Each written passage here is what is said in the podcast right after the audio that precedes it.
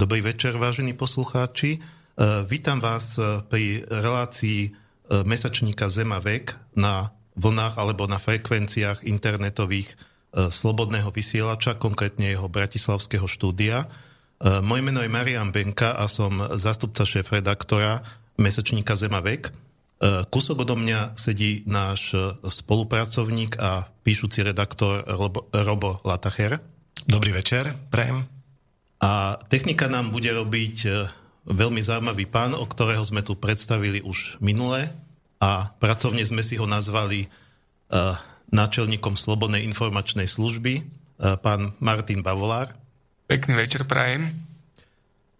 Takže je to prvýkrát, čo po takom úvodnom kole, ktoré sme tu mali pred týždňom v pondelok, začíname s našim vysielaním E, konkrétne ja a Robo e, sme zodpovední za reláciu, ktorú sme si nazvali tak ako rubriku v našom čísle Alternatív Vita. E, s tým, že dneska by to malo byť také nejaké uvedenie celého toho nášho cyklu.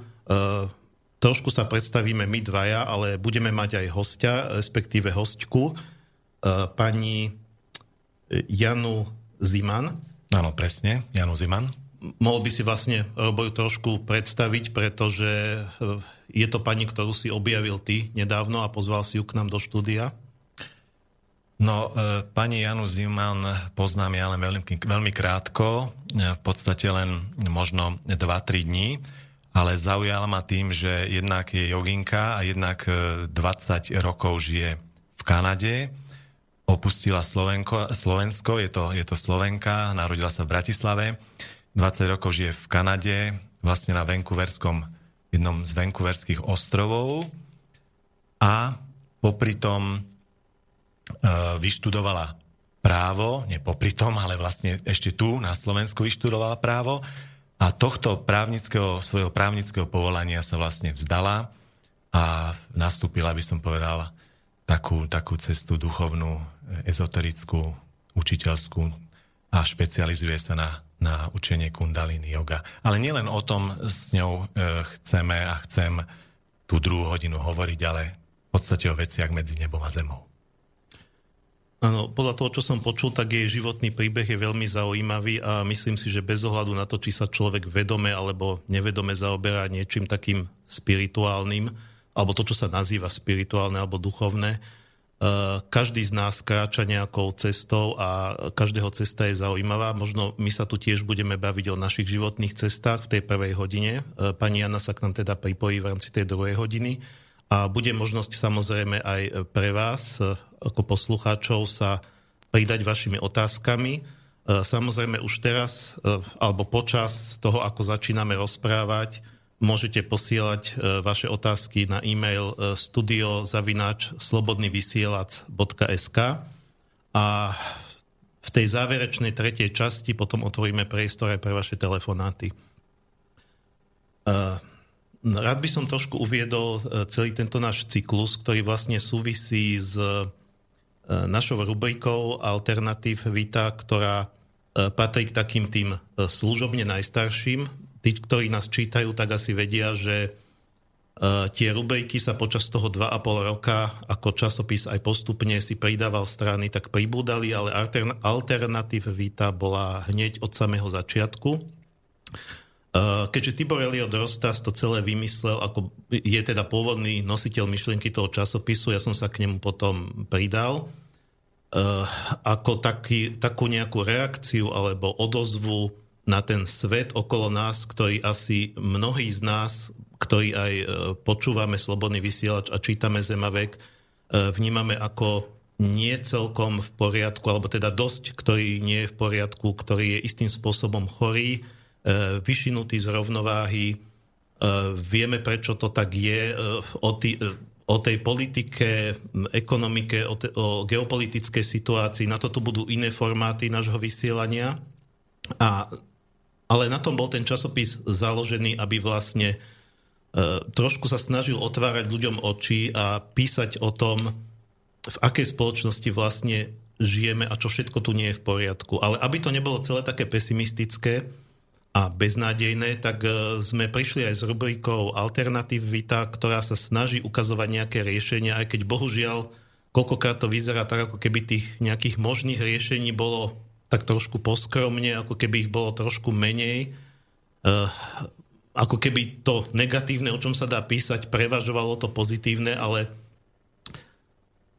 ak je táto doba temná, alebo možno tak vnímame, tak v každej temnote vždy niekde na konci toho tunela je svetielko a alternatívita bola viac menej vymyslená preto, aby také tie svetielka hľadala a ukazovala, či už v oblasti spirituality, v oblasti alternatívnej ekonomiky, alternatívneho školstva, Eh, alternatívneho čohokoľvek, čo samozrejme neznamená, že čokoľvek, čo je alternatívne, je automaticky úžasné a dobré a je to lepšie ako to väčšinové.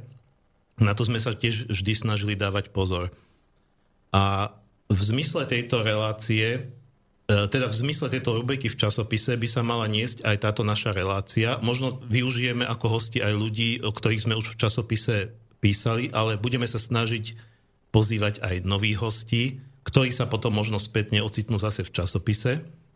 Myslíme si, že táto relácia a tá rubrika by mali teraz od teraz kráčať takto ruka v ruke, ako dve také sestričky, teda nemali by sa opakovať.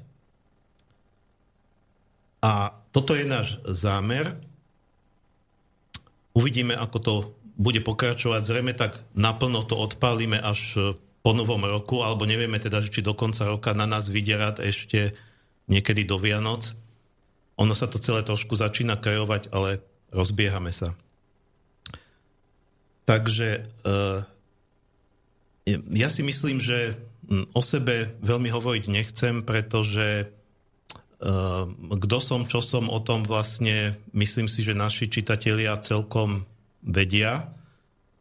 Eh, rád by som ale trošku tu predstavil Roba Latachera ako človeka, ktorý, ktorého, o ktorom možno toľko nevedia, alebo možno neviete. Uh, on sa k nám vlastne pridal ako človek do našho teda autorského týmu. Väčšina teda z našich uh, píšucich uh, ľudí sú externisti, ktorí robia ešte, robia vlastne pre nás popri niečom. No a Robo je vlastne profesionálny novinár, ktorý robil, a to by si vlastne mohol spomenúť aj sám, že kde všade si robil, aby som náhodou na niečo nezabudol.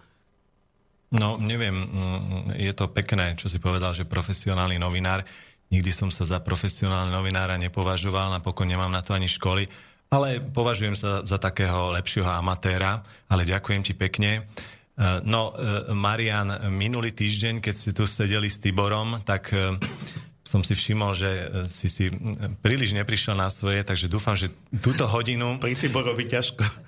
takže dúfam, že túto hodinu budeš mať priestoru trošku viac, pretože poprvé ja o sebe nie veľmi rád rozprávam.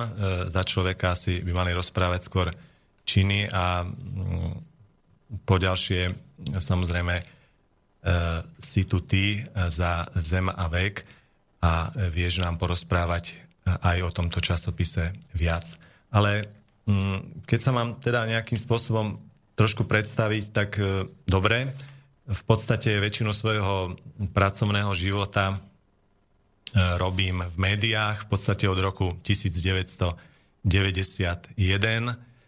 E, prešiel som takými Mm, by som povedal skôr elektronickými, viac menej médiami ako tlačová agentúra Slovenskej republiky, Slovenská televízia, e, televízia VTV, e, rádio Twist, Zlatá era rádia Twistu v rokoch 1996-98, obdobie mečiarizmu, určite si to mnohí pamätáte.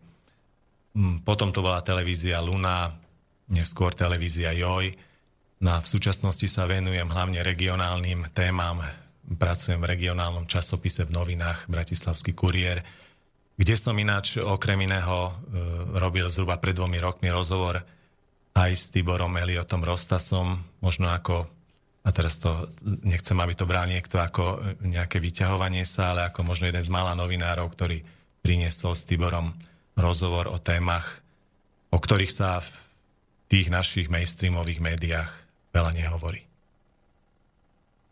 No ale dôvod, prečo vlastne si tu ako môj e, spolumoderátor v rámci tejto rubriky Alternatív Vita, je vlastne ten, e, že keď sme nadviazali e, s tebou tú spoluprácu a vedeli sme teda tú tvoju genézu, teda nazvime to, že človeka, ktorý robil v spravodajstve a v publicistike, e, tak sme ťa z počiatku teda ako oslovili ako človeka, ktorý by pre nás písal nejaké takéto spravodajské veci, také skôr ako do tej, my to pracovne nazývame temnej časti čísla. A ty si sa veľmi aktívne hlásil do tej svetlej časti. E, nakoniec tí, ktorí časopis čítajú, tak si možno tvoje meno všimli ako človeka, ktorý nedávno napríklad robil aj rozhovor e, s pánom Hnízdilom, známym to e, celostným českým lekárom. A jednak teda pravidelne prispievaš do rubriky Alternatív Vita s takými článkami zameranými skôr ako na ten duchovný rozvoj, čo ako keby nesedelo celkom do toho tvojho životopisu, ktorý si práve teraz povedal, takže Mňa by zaujímalo, prečo si sa tlačil do takéto, teda v dobrom tlačil samozrejme no, do takéto polohy a nakoniec sme sa dohodli, že teda lepšie bude, keď budeš sa realizovať v takých témach, ktoré sú tvojmu srdcu blízke a o ktorých teda pre nás písať chceš. Áno, ono, to zdanie klame niekedy. Ja som teda, hovorím, viac ako 20 rokov sa, som sa venoval v spravodajstvu a publicistike No a prišiel taký nejaký, by som povedal, nejaký únavový syndrom, že mm, proste bol som medzi tými politikmi, bol som medzi ľuďmi, ktorí, ktorí sú aj vo vysokej politike a aj momentálne sa pohybujem v komunálnej politike. A, ale tá, tá vysoká politika, mm, to, bolo trošku, to bola trošku iná káva. No a počase mm, som sa z toho ako keby unavil, ale ja som už od roku 1995 sa venujem vlastne takým tým duchovným, ezoterickým, ja to nerád nazývam ezoterickým, lebo také určité vymedzenie je to pojem, ale proste vecia medzi nebom a zemou, hej, čiže pre mňa to nebola žiadna novinka, keď som pred dvomi rokmi robil ten spomínaný rozhovor s Tiborom, Eliotom Rostasom, tak e, som sa, jedna otázka bola aj taká, taká konštatačná, že prečítam si váš časopis Zema Vega, vlastne e, vychádza mi z toho pesimizmus, zúfalstvo, tak či by nebolo dobré a niečo, niečo tam proste, a Tibor vtedy povedal, že áno, že robíme niečo preto, aby proste sme neprinášali len povedzme nejaké tie negatívne, negatívne informácie, nejaké katastrofy, ale aby sme, aby sme proste mm, priniesli aj, aj zasvietili, hej, priniesli nejaké to svetlo a to sa dalo robiť a dá sa robiť prostredníctvom aj tejto rubriky, ktorú sme si teraz zobrali za svoju aj e, v tomto našom vysielaní. A keďže ja už od roku asi 1995 sa venujem týmto témam, tak samozrejme pre teba a pre Tibora to bola možno nejaká novinka, pre mňa nie. Dobre. Takže takto sme sa zhruba predstavili. Myslíme si, že až sa to postupne rozbehne, tak e, tá naša časopisecká rubrika dostane tu ďalší rozmer. A samozrejme, e, tým, že sme v rádiu, tak e, máme tu ešte jeden zaujímavý rozmer, môžeme púšťať hudbu, čo teda v časopise nemôžeme. Takže by sme si teraz e, pustili prvú skladbu, e, ktorá je teda, e, ktorú odporúča Robo. Budeme sa tak striedať, že vždy pôjde jedna, ktorú odporúča on, potom pôjde taká, ktorú odporúčam ja, tak to pôjdeme na striedačku. Takže Robo, nech sa páči, čo to bude. No, keďže e, určitou témou, ktorou sa budeme zaoberať dneska, je aj povedzme šamanizmus, hej, okrajovo sa to môžeme dotknúť, tak som vybral e, CD od Santanu, ktoré má názov Šaman a skladba sa volá Novus.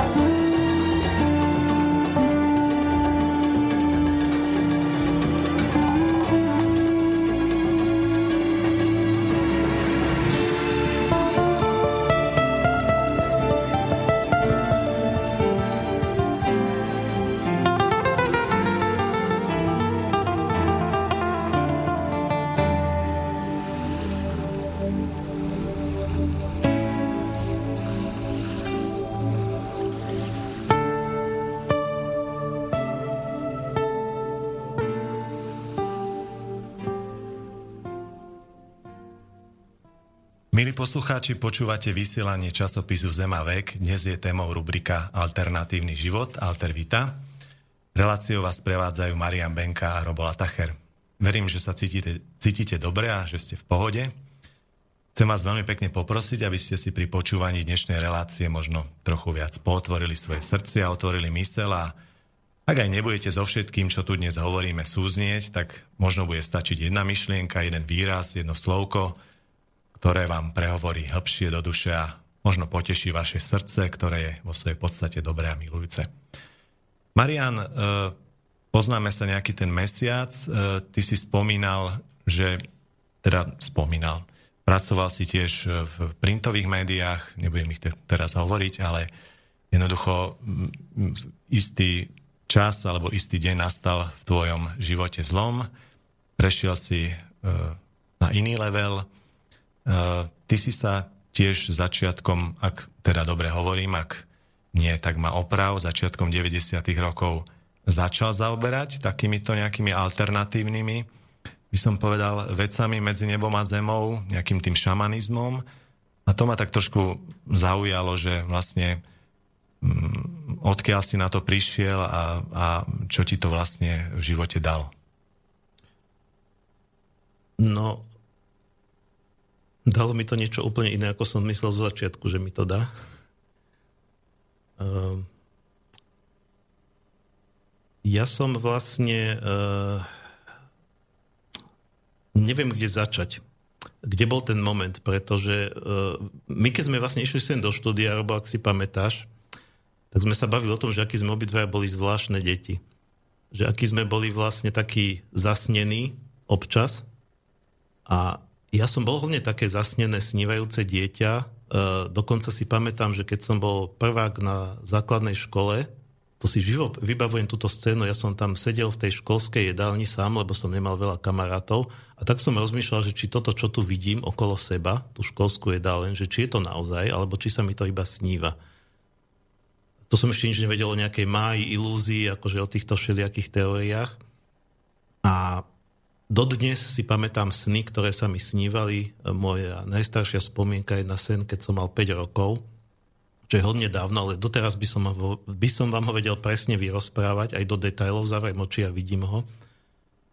Uh, a vždy ma proste preto zaujímalo, nie že zaujímalo intelektuálne, ale cítil som, cítil som, že, že niečo ešte je, okrem toho, čo my vieme uchopiť zmyslami. A potom vlastne, po tom 89., keď sa to celé nejako prevalilo, E, ten svet ako keby sa preklopil a naraz sme sa vedeli dostať k mnohým veciam, ku ktorým sme sa za toho socializmu dostať nevedeli. Samozrejme, že to boli aj veci, o ktorých môžeme pochybovať, či to bolo dobre, ako e, keď sa v tom 90. na jar niekde na obchodnej v Bratislave predávala pornografia úplne otvorene. To si doteraz tiež pamätám.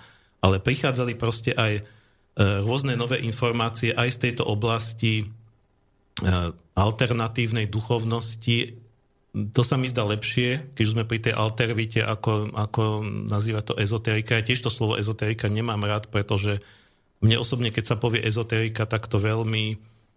Ja viem, že pôvodne ezoterné to je ako skryté. To bolo, pôvodne to slovo malo vlastne význam veľmi, veľmi pozitívny, eh, akože nejaké skryté učenia, ktoré boli vlastne len pre nejaký e, úzky okruh ľudí určené.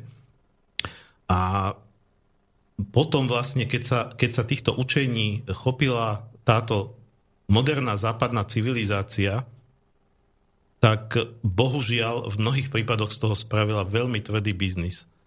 A mnohí predstavitelia tejto ezoteriky, samozrejme nechcem ich hádzať do jedného vreca, ale viacerí, e, sa v podstate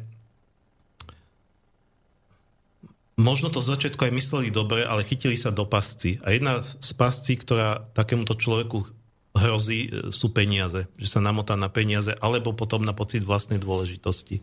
A toto všetko ja som vtedy v tých začiatkoch samozrejme netušil. Musím povedať, že obidve tie pasce hrozili aj mne. Hlavne teda tá pasca vlastnej dôležitosti. Takže keď som sa začal zaujímať o, o, tieto, o tieto alternatívne cesty, tak to bolo aj preto, že som chcel byť ako byť dôležitý. To je pravda, to poviem otvorene. A nebol to hneď ten šamanizmus, bola to e, z počiatku indická yoga, tieto východné meditácie, e, kde som ale mal pocit, že sa dostávam tak trošku do nebička až príliš. E, pretože sám som bol chlapec, taký prejemnelý, preduchovnený, príliš ďaleko od e, normálnej fyzickej reality, od, od e, normálneho obyčajného sveta, ktorý som objavil neskôr. A mal som proste naraz pocit, že keď to už takto bude ďalej pokračovať, tak ja sa úplne vyparím, vysublimujem. proste budem taký presvitný a eterický, že už ani nebudem schopný fungovať v tejto fyzickej realite a vtedy ma oslovil šamanizmus, ale oslovil ma cez, konkrétne cez Keltov, e, cez keltskú hudbu, cez, cez keltskú kultúru. E, a cez som sa dostal aj k ich spiritualite, a, ale e, o ktorej som nakoniec zistil, že je to spiritualita, ktorá je akoby taká univerzálna, prapôvodná, teda všetky tie rôzne kmene ako a spoločenstva e, po celej planéte, či už to boli Indiani v Severnej Amerike, v Južnej Amerike, e, Tuvínci a ďalšie kmene na Sibírii, austrálsky aborigenci, u nás v Európe treba tí Kelti, ale aj tí starí Slovania, mali nejakú múdrosť, ktorá sa samozrejme v detailoch líšila, ale v tom základnom a principiálnom bola stále o tom istom, o veľmi úzkom spojení s prírodou, a povedal by som so zdravým sedliackým rozumom, pretože áno, šamani sa tým ľuďom hovorilo e, na Sibíri. E, e, u nás to boli povedzme v slovanskej tradícii, čo viem, v týchto končinách to boli skôr ženy, hovorilo sa im vedomkyne, bohinky a tak všelijako. V keltskej tradícii to boli treba tí druidi. Samozrejme, že to boli ľudia, ktorí sa v detailoch odlišovali, ale v zásade to boli ľudia, ktorí boli veľmi spojení s prírodou a veľmi spojení so zdravým sedliackým rozumom. Takže e, mi to pripadalo ako spiritualita, ktorá je taká zdravá, uzemnená, e, taká proste normálna, neuletená. A preto som sa tomu začal venovať, aj keď nedá sa povedať, že za to, že sa tomu niekto venuje, že je šaman. To je bohužiaľ taký zlozvyk. Áno, ale to pod tým slovom neuletená myslíš čo? Že, že proste e, aj, aj e, tie hviezdy nebo, ale aj tá zem? Ťažká mňa, otázka. Uh, nie, som sa na pol sekundy zamyslel, tam mám nárok. Uh, ako píšuci človek, nie pohotový moderátor.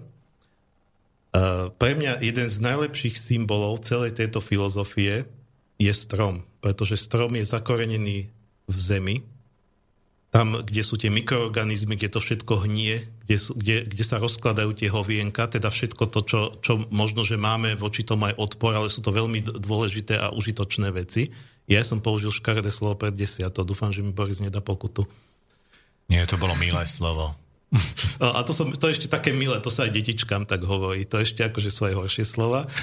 Uh, takže uh, proste uh, Hej, ten, ten strom je aj v takomto niečom, čo vnímame ako, že to primitívne, to páchnúce, to špinavé v tej zemi, koreňmi, ale potom ide vyššie, vyššie, má hore tú korunu a tam sa dotýka neba, teda toho takého vznešeného. A e, v týchto e, kultúrach ako keby e, sa uctieval nebeský otec alebo proste nejaký duch, ktorý mne osobne veľmi korešponduje so Svetým duchom z kresťanstva alebo proste s, s takýmito vyššími duchovnými princípmi, ale sa tam veľmi uctieva aj Matka Zem ako teda niečo také, čo, z čoho sme vzýšli ako, ako mali. My by sme možno z tej, z tej zeme sme sa zrodili a možno by sme k tomu nebu, k tomu vyššiemu mali smerovať. Ale pokiaľ tam smerujeme tak, že si nie sme vedomi toho nášho spojenia s tou zemou, tak sme možno neukotvení a príliš lietame a možno, že v mene nejakých ideí e, sme schopní letieť do nejakého extrému, do ktorého sme ani uletieť nechceli. Jasné, jasné, pokračuj, ja ťa, ja ťa počúvam s otvorenými ústami, samozrejme. E, mne e, sú tieto tvoje názory samozrejme veľmi blízke.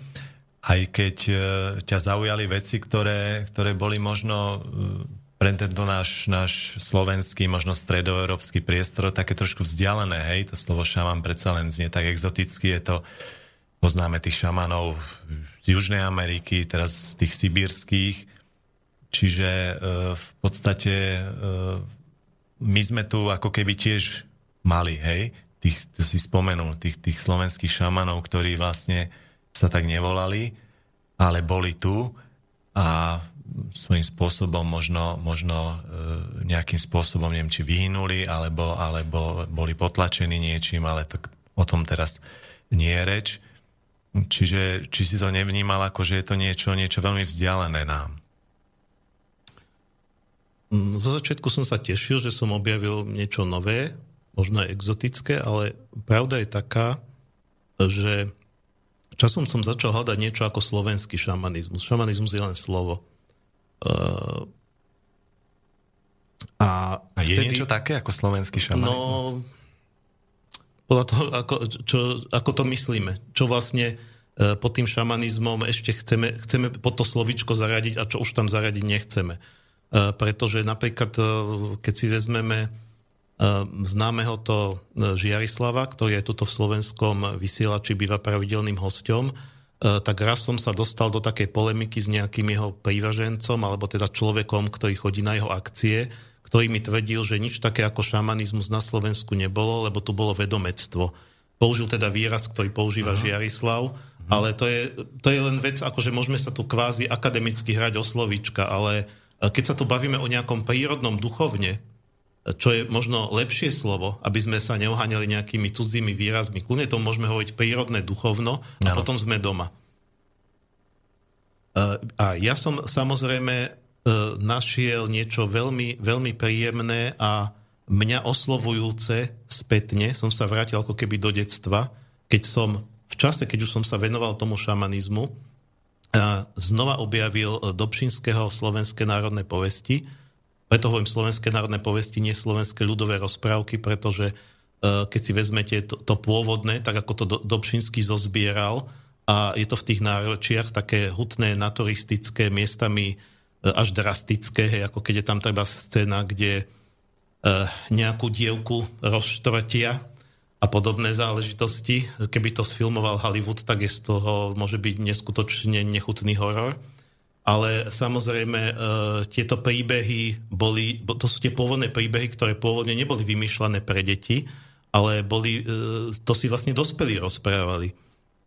Ehm, a s tým, že tie príbehy zrejme už Dobšinských spísal v 19. storočí, keď už tu bol samozrejme niekoľko storočný vplyv kresťanstva, ale ja som presvedčený, že ich korene tých príbehov siahajú o mnoho, o mnoho ešte pred kresťanské časy a je v nich vidno mnohé také prvky, ktoré uh, sú známe aj zo šamanských tradícií iných národov. Teda ako keby, ako keby to všetko vlastne smerovalo k, nie, k niečomu, že my ako ľudia v tom svojom prapôvode sme kedysi boli spojení s nejakou jednou duchovnou realitou a ten šamanizmus na ňu odkazuje. Uh, uvediem príklad. Uh, v tých šamanských tradíciách sa nejaká duchovná realita zvykne vnímať, ako keby mala tri poschodia. Akože je stredný svet, ktorý je spojený s tým našim fyzickým, je tak nejako blízko jeho. A E, šaman, ktorý, e, ktorý vlastne e, podnikne nejakú duchovnú cestu, tak sa v tejto realite, je to ako keby vedome sníval, ponorí sa do nejako do sna a v tej snovej realite ale má to svoju štruktúru a z toho stredného sveta môže ísť do horného sveta alebo do dolného. A je napríklad známa slovenská rozprávka Lomidrevo, kde on, traja draci uniesli princezne a stratili sa a e, lomidrevo len vie, že sú niekde v podzemí. A potom nájde dieru, do tej diery sa spustí na povraze, čiže to je vlastne klasická cesta do dolného sveta. Ehm, a potom sa z neho zase dostane na krídlach nejakého vtáka. Ehm, alebo zase iná slovenská rozprávka, už menej známa, ehm, kde bol král, ktorý nemohol ani umrieť, ani obžiť a vypísal odmenu že no teda takto, dozvedel sa, že kto od, obtrhá čerešne z vrcholku stromu čerešne, ktorý rástol na kráľovskom dvore e, a prinesie mu ich a keď ich zje, tak buď teda e, obživne, alebo umrie, ale bude mať pokoj. A už to je ten šamanský prístup napríklad k e, medicíne alebo k pomáhaniu človeka. U nás vlastne tá Hipokratová klasická prísaha hovorí o tom, že lekár by mal človeka za každú cenu udržiavať pri živote, pokiaľ sa len dá. E, v týchto kultúrach sa to bralo tak, že čo je lepšie? Čo je, čo je lepšie pre tú dušu? Či pomôcť obžiť, ale tak, aby bol ten človek zdravý, alebo umrieť, aby vlastne už bol pokoj a aby duša vlastne mala kľud. E, a to, to vlastne bolo v tomto prípade prenechané na nejakú vyššiu, vyššiu silu, ako na tie čerešne. Ale pointa bola ešte v tom, že ten strom rástol vysoko, vysoko e, do neba a vlastne tá koruna, kde už tie čerešne mali rásť, tu nikto nevidel. To sa strácalo niekde v oblakoch. A to je zase klasická cesta do horného sveta. Dokonca v tej rozprávke sa popisuje, ako ten mládenec, ktorý sa na to podujal, štveral, štveral, štveral, neviem koľko krpcov tam zodral a potom vlastne, keď vyliezol na vrchol tej čerešne, tak doslova sa píše v Dobšinskom a, a ocitol sa v inom svete a tam boli lúky hore v nebi. Tam boli lúky, tam boli, hore, tam boli polia, tam boli zámky, tam bola celá krajina. A toto minimálne je popis takej isté reality, ako popisujú šamani trebárs e, na Sibíri, v Austrálii, kdekoľvek na svete. Hmm, tak, tak takéto vnímanie e, týchto dobšinského rozprávok, teda keď to teraz hovoríš, tak to je niečo fantastické. Ja neviem, ako to vnímaš ty, že tie dobšinské rozprávky dneska sa ako keby vytratili už, alebo, alebo ako to vnímaš, lebo ty tiež si napísal jednu knižku rozprávkovú a zrejme si sa možno, že aj niečím takýmto podobným inšpiroval, možno nie, ale vytratili sa podľa teba vlastne tieto, tieto dobšinské rozprávky z nášho detského sveta, respektíve my ako deti, ja si pamätám, že ja som tú knihu mal a samozrejme, že som E, čítal tie rozprávky, ale takto ako teraz to hovoríš, musím sa priznať, otvorene som to nikdy nevnímal a je to, je to, je to fantastický postreh pre mňa. No, uh, oni sa hlavne dneska cenzurovali pre deti. Uh, jednak z toho pohľadu, že sa tam vytratili mnohé tie prvky násilia, ale násilie, ktoré je v takejto ľudovej rozprávke, sa nedá podľa mňa porovnávať s popismi násilia, e, ktoré, alebo s obrazmi násilia, hej, že, že takéto násilie v ľudových rozprávkach, ako keď, e, ja neviem, tam nejaký e, lokti brada dievku schmatne, z kože ju strasie a proste tam sú potom také anatomické popisy, že čo s ňou vlastne urobí, tak mm, sú úplne len taký meký odvar voči tomu násiliu, ktoré vidia v nejakých moderných animovaných rozprávkach, ktoré úplne bežne bežia na e, detských kanáloch a toto nevadí nikomu. A e, treba povedať, že e, ak sa v slovenských alebo aj iných ľudových rozprávkach a tých pôvodných príbehoch nejaké násilie vyskytuje, tak sa to myslí obrazne. Pretože mm, je to... E, e, naozaj existujú aj v tom šamanizme zážitky, e, kde niekto, aby, sa vlast, aby vlastne dosiahol nejaký prechod k niečomu vyššiemu, tak musí prejsť nejakou katarziou, niečím, čo je aj bolestivé. To je vlastne aj význam utrpenia. Čiže my keď to cenzurujeme tým deťom, tak niekedy ako keby sme ich chceli uchrániť a držať ich v takej bavlnke, že život to je len niečo pekné, niečo milé a e, že v živote nikdy nebudú trpieť, ale to nie je pravda. A samozrejme tie rozprávky boli aj o tom, že, že, že ten, kto prestupuje nejaké zákony, tak si musí niesť dôsledky. A to znamená, že e, vždy, keď tam nejaká postava takto zlé škaredo dopadne, tak je to v rámci nejakej spravodlivosti, že ona sama predtým niekomu ublížila, takže vlastne ako keby sa aj to všetko vracalo. Hm. No super sa to počúva, Marian, ale trošku sa posunieme tá tvoja šamanská cesta mala nejaké vyústenie. Hej? Tak povedz stručne ešte aké a potom by sme si možno že dali zase pesničku. Uh, hej. Tá druhá pesnička bude moja, takže ja by som ju možno rovno potom uviedol. Uh, v krátkosti, uh, ja sa k tomu šamanizmu dneska už nehlásim verejne. Uh, nehlásim sa k tomu preto, že mal som pocit, že to bola trošku jednak póza, Ehm, jednak sa mi tieto ezoterické kruhy, trošku ako som aj na začiatku spomínal, hm, mierne povedané, uh, sprotivili, ale nechcem tým povedať, že, že, že globálne, akože spoznal som tam veľa úžasných, fantastických ľudí, ale uh, skôr nemám potrebu sa v tomto prostredí dneska pohybovať a mám pocit, že to všetko prešlo tak nejako dovnútra, pod kožu, že samotný život sa mi stal nejakou cestou a že nepotrebujem e, sa venovať či už šamanizmu alebo akémukoľvek inému izmu.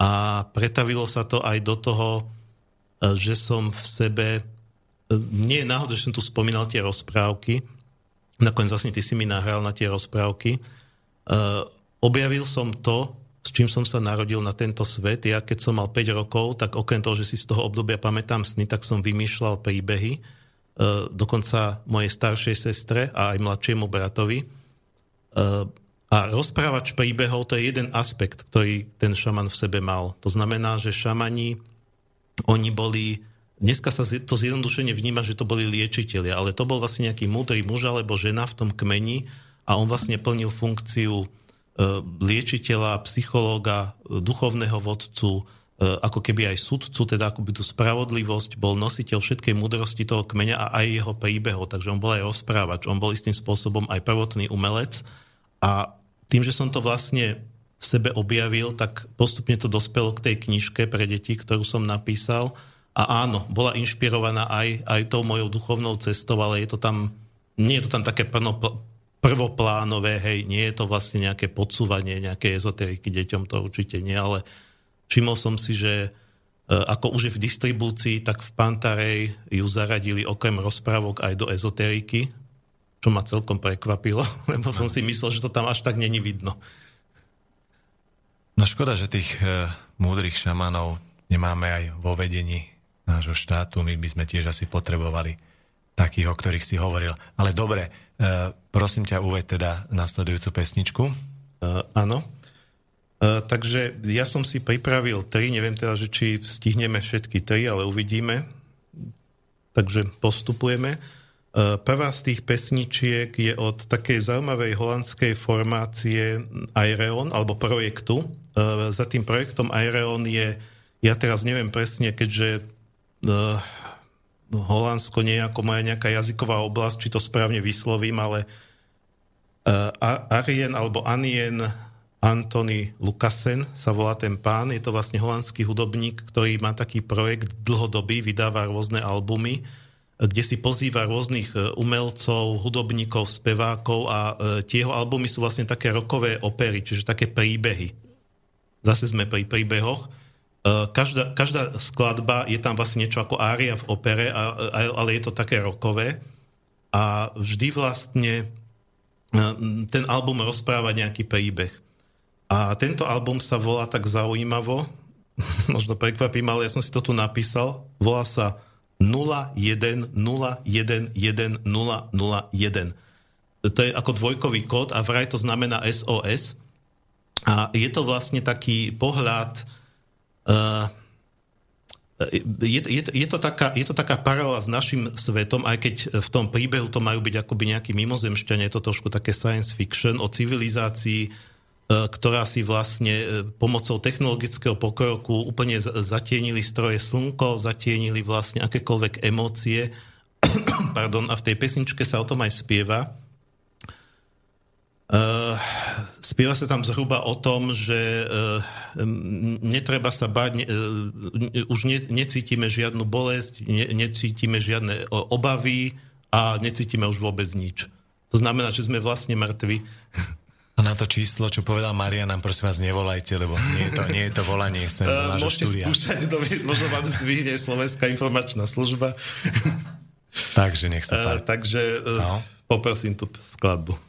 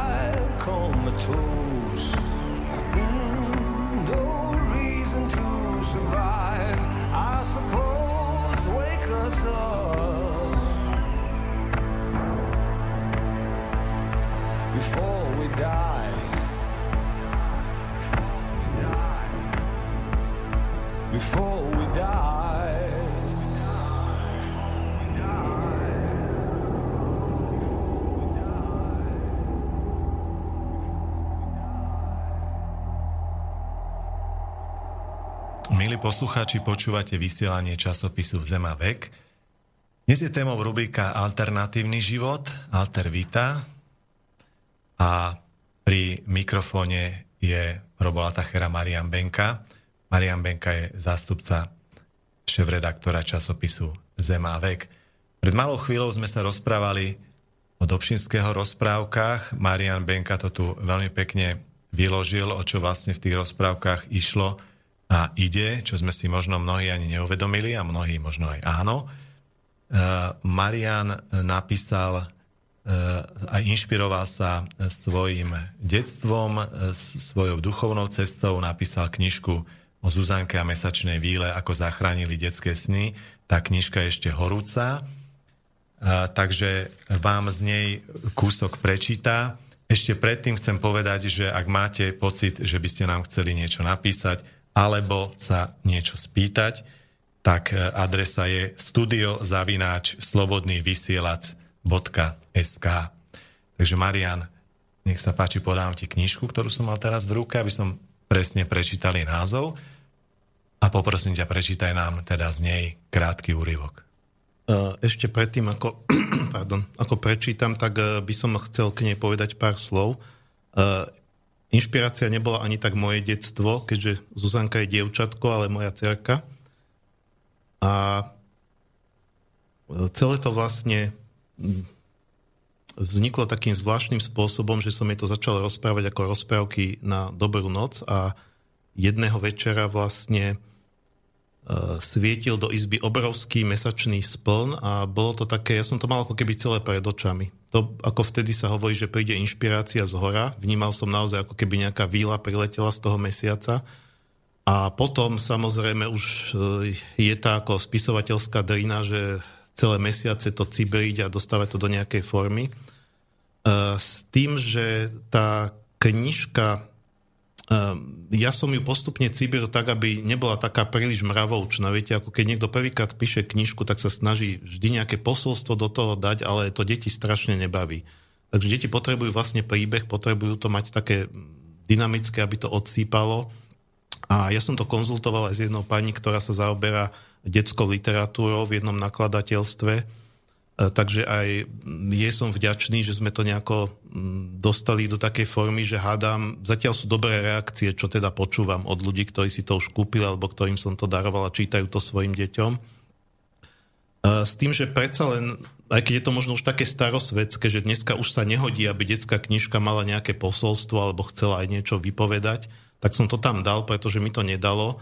Trošku ma trápi to, ako dneska tie deti fungujú, ako sedia pri počítačoch, pri tabletoch, ako vlastne si možno trošku strácajú takéto skutočné detstvo a ako tí rodičia vlastne v tejto dobe, o ktorej teda aj Zemavek píše, majú ako keby stále menej a menej času na tie deti a, a keď sú aj s nimi, tak s nimi nie sú duchom. Teda fyzicky to telo tam toho rodiča sedí, ale len to kontroluje to dieťa, či si spravilo úlohy, čo bolo v škole, ale vôbec akoby ho nezaujíma, čo to dieťa prežíva. A e, potom vlastne prišla taká myšlienka, ja som to pracovne nazval KAPOR, alebo Klub aktívnych a pohodových rodičov, čo teda neviem, či z toho niečo bude alebo nebude, ale mne to jednoducho nedalo, že keď už tá knižka je na svete, tak je to tam vzadu napísané, je to taká výzva, že skúsme sa dávať dokopy rodičia, to je, zatiaľ sa mi ozvalo pár rodičov Bratislava, Košice, Piešťany, Banská Bystrica. Zaujímavé, že v tých Košiciach to vyzerá najviac nádejne, no ako východňare idú to sú naozaj veľmi milí a srdeční ľudia. Možno tam ten kapor vznikne prvý, nie v Bratislave. E, a malo by to byť vlastne o tom, že kedysi a to je to tiež, čo som si z toho možno šamanizmu zobral, že treba v tých domorodých kmeňoch, ale to nemusíme riešiť šamanizmus kmene. Môžeme riešiť aj to, že e, u nás na dedine kedysi to fungovalo tak isto. Tie decka jednoducho tvorili jednu bandu a nebolo to všetko len na tých chudákov rodičov. Oni vlastne žili v nejakom spoločenstve, a mali tie vzory aj v iných, povedzme u tých indiánov v nejakom lovcovi, ktorý ich naučil tých chlapcov, ako strieľať z luku, alebo na tej dedine u nejakého stolára, no prišli tam k nemu do dielničky a možno nejaký ten chlapec, keď videl toho uja stolára, ako tam pidlika, tak tiež zatúžil to robiť a to nemusel byť jeho otec, proste to bol nejaký ujo z dediny. Uh, ináč zaujímavé, to mi hovoril jeden chlapík zo Zaješky, no nedá mi, viem, že niekedy odbočujem, ale ten mi, ten, mi, ten mi dal takú zaujímavú vec, že v Čechách deti hovoria dospelým pani alebo pane a u nás hovoria ujo alebo teta. Čo asi svedčí tomu, že na Slovensku kedysi tie spoločenstva tak viacej držali, že proste aj tí iní dospelí z tej dediny sa vnímali ako príbuzní. Je to také milšie oslovenie. Takže ten kapor je taký pokus, ktorý buď vyjde alebo nevyjde, ale keď sa o to človek nepokúsi, tak je 100% že to nevyjde. Takže Dúfam, Ale ja, že... ja myslím, že teraz eh, hlavne pred Vianocami to, toho bude viacej tých kaprov, takže hádam sa to chytí. E, taký kapor vyjde. Dobre, takže e, ja by som prečítal vlastne takú ukážku, kde tak, z ktorej tak najviac ešte trčí to kvázi posolstvo, e, kde ešte trošku tej mravoučnosti ostalo možno, ale e, zvyšok tej knižky taký ani veľmi nie je, ale táto pasáž sa celkom páčila aj tej pani redaktorke. Takže je to vlastne o tom, ako Zuzanka sa dostane uh, na horu, kde je vládca času, čož vládca času je takisto postava z Dobšinského rozprávok, teraz prenesená do... Som si ju požičal, keďže ľudové rozprávky nepoznajú autorské práva. A uh, dostane sa k nemu na tú jeho horu, kde horí tá jeho obrovská vatra, šľahajú tam tie plamene a tam uvidí túto scénu. A už čítam. Na dvoch stranách ohňa, rovno oproti sebe, stáli dve obrine. Zuzanka bola oproti ním taká maličká, ako víly oproti nej. Jedna obriňa mala na sebe kovové šaty, ušité zo samých rakiet, robotov, počítačov, vysokánskych mrakodrapov. Zeleno-sivé šaty tej druhej boli ušité zo starých hradov a dedinských domčekov, z kožušín vyhnutých tvorov, rytierských brnení a pokazených strojov. Obrine hrali čudnú hru s treťou ženou, ktorá nebola oveľa väčšia od Zuzanky. Jej šaty každú chvíľu menili farby. Raz boli priesvitné, raz dúhové, raz svetlé, raz tmavé. Kovová obriňa držala malú ženu v ruke a prehodila ju ponad oheň ako loptu. Zeleno-sivá obejňa žienku chytila a položila na zem. Malá žena sa na to prudko rozbehla okolo ohňa takou neskutočnou rýchlosťou, že vyzerala ako rozmazaný blesk. Pribehla ku kovovej obejni, tá ju zdvihla zo zeme, chvíľu podržala v ruke a opäť prehodila cez oheň. A takto šlo stále dokola. Teraz jednu pasáž preskočím. A len poviem, že Zuzanka sa dozvedela, že tie, uh, tri ses, že, že, tieto, že tie dve obejne sú budúcnosť a minulosť a prehadzujú si svoju sestričku prítomnosť. A tá povie Zuzanke. Túto hru nás nutia hrať dospeláci. Začala vysvetľovať prítomnosť. Pretože ich zaujíma iba minulosť a budúcnosť. Stále len smutia za tým, čo bolo, alebo sa boja toho, čo bude. Napríklad ľutujú, že si včera nenašli čas pohrať sa so svojim dieťatkom.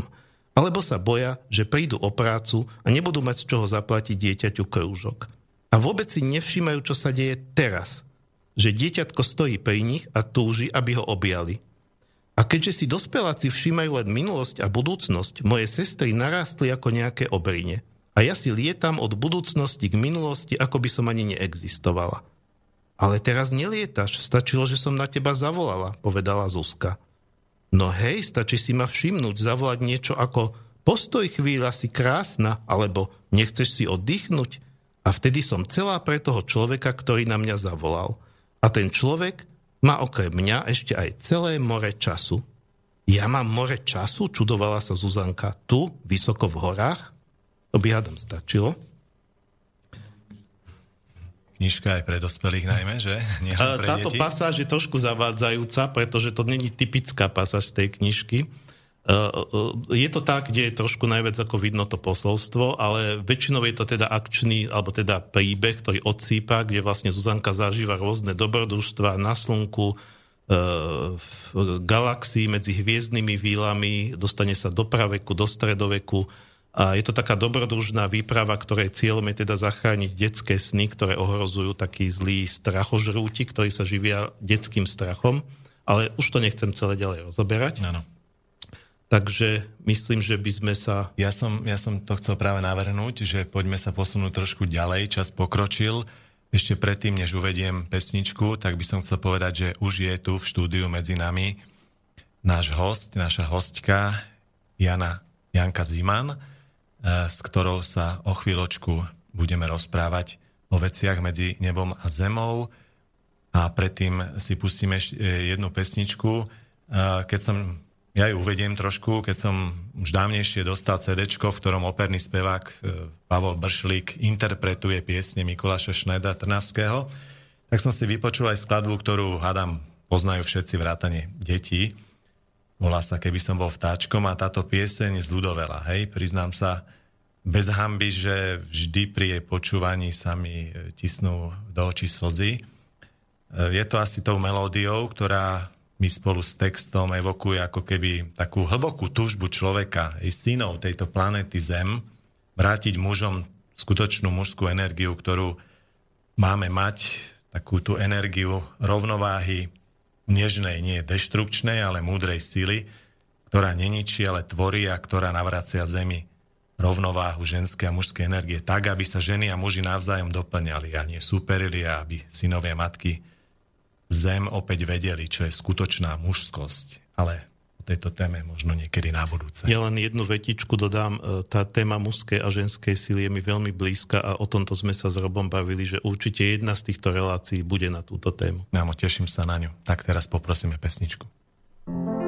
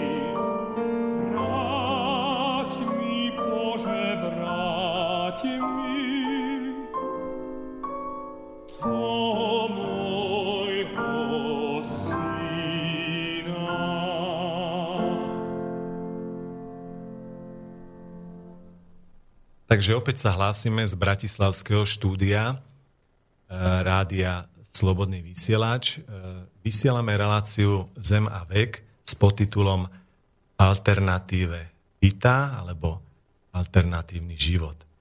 E, Som veľmi rád, že dnes večer môže medzi nami v Bratislavskom štúdiu vys- privítať milú ženu Janku Ziman. Janka, dobrý večer. Dobrý večer. Janka Ziman býva asi 20 rokov v Kanade vo Vancouver, na Vancouverskom ostrove, ktorý sa volá Nanaimo. Dobre to hovorím? To je mestečko Ja, na to je mest- Vancouverskom Ja, to je ostrove. mestečko. Hej. Ale narodila si sa v Bratislave? Áno. Asi vyštudovaná právnička. Áno. Ja len veľmi rýchlo a stručne o tebe poviem, že o sebe hovoríš, že svoj život si zasvetila rozvoju vedomia a nachádzaniu vnútornej podstaty, objavujúc nové obzory a slobodu bytia.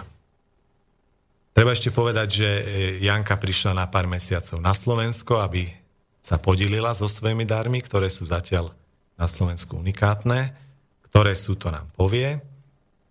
A Zaujímavou časťou jej života aj to, že sa liečila u peruánskych indiánov z ochorenia, o ktorom mám možno tiež stručne niečo povie, ale nechcem hovoriť samozrejme za ňu. Ty si sa zriekla svojho právnického povolania v Kanade. Prečo? Úsmev? No, to je dosť obsiahla téma. A keby som mala zhrnúť do nejakej stručnej formy, tak by som to asi povedala tak, že z dôvodu sklamania v tom, že som nedokázala svojim klientom pomôcť alebo im uľahčiť život tak, ako som to predpokladala. A v súvislosti s tým má aj taký fakt, že vlastne a k právu som nikdy neinklinovala. A na právnickú fakultu som išla v podstate preto, lebo som sa nemohla dostať na psychológiu a na medicínu som nemala. Takže som si to tak nejako dala dokopy, že tak aj ako právnička budem môcť pomáhať ľuďom a nejako im uľahčovať existenciu v tomto svete, ale došla som na to, že asi a, taká odolná a tvrdá a, na tú realitu, ktorá bola na Slovensku v tom čase, nemám. Neviem, aká je v súčasnosti, ale som rada, že sa ma to už netýka. No, žiaľ, ešte možno horšie ako pred 20 rokmi. Uh, Janka, uh, ty ako stážistka si sa dostala do Kanady a v Kanade si sa pred 20 rokmi aj usadila. Mňa veľmi zaujalo to, že, že neusadila si sa v nejakom veľkom meste alebo nejakej veľkej provincii, ale išla si, išla si na jeden z Vancouverských ostrovov úplne na západné pobrežie do indianskej dedinky, ak, alebo kde teda boli, boli indiánske dediny, ak, ak som dobre tomu porozumel, kde indiani žili v takých podmienkách, ako, ako dneska žiaľ na Širomovie. Je to tak? Je to tak a možno nadviažem na vašu predošlú konverzáciu o rozprávkach a o čarovnosti toho sveta rozprávkového a prírodného, A, pretože ako dieťa som mala svoje hrdinky, vypidlú pančuchu a šoči a všetko, čo bolo indiánske a ešte Saxana. všetko bolo, čo bolo indiánske a čo súviselo s nejakými a, zázračnými alebo mystickými vecami ma ťahalo a očarovalo.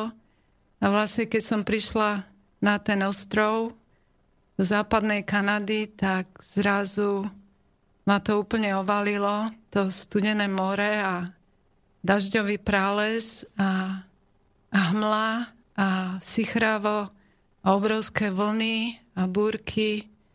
A predtým som more poznala len veľmi a, nakrátko aj to a tuto dole, kde bolo teplé v Európe.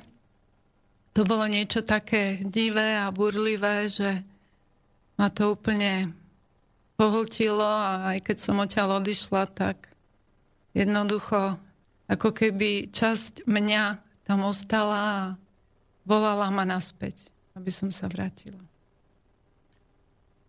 A tí indiáni, keď ste ich zbadali, boli takí istí ako Tan Šoči a tých indiánov, ktorí ste si predtým ako vysnívali, alebo videli ste o nich?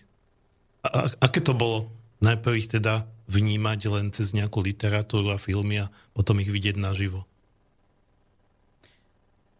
No bohužiaľ, tá realita už v tom čase, čo sa týka kanadských indiánov, bola dosť podobná ako pre našu, ako ju voláme, rómskú menšinu, keďže indiáni v Kanade podľahli dosť vážnej genocíde a a v tom čase, keď som tam prišla, tak boli v rezerváciách, nosili a, také isté šaty ako my, mali satelitné vysielače a, holdovali alkoholu a úplne sa vlastne stratili z tých svojich starých tradícií.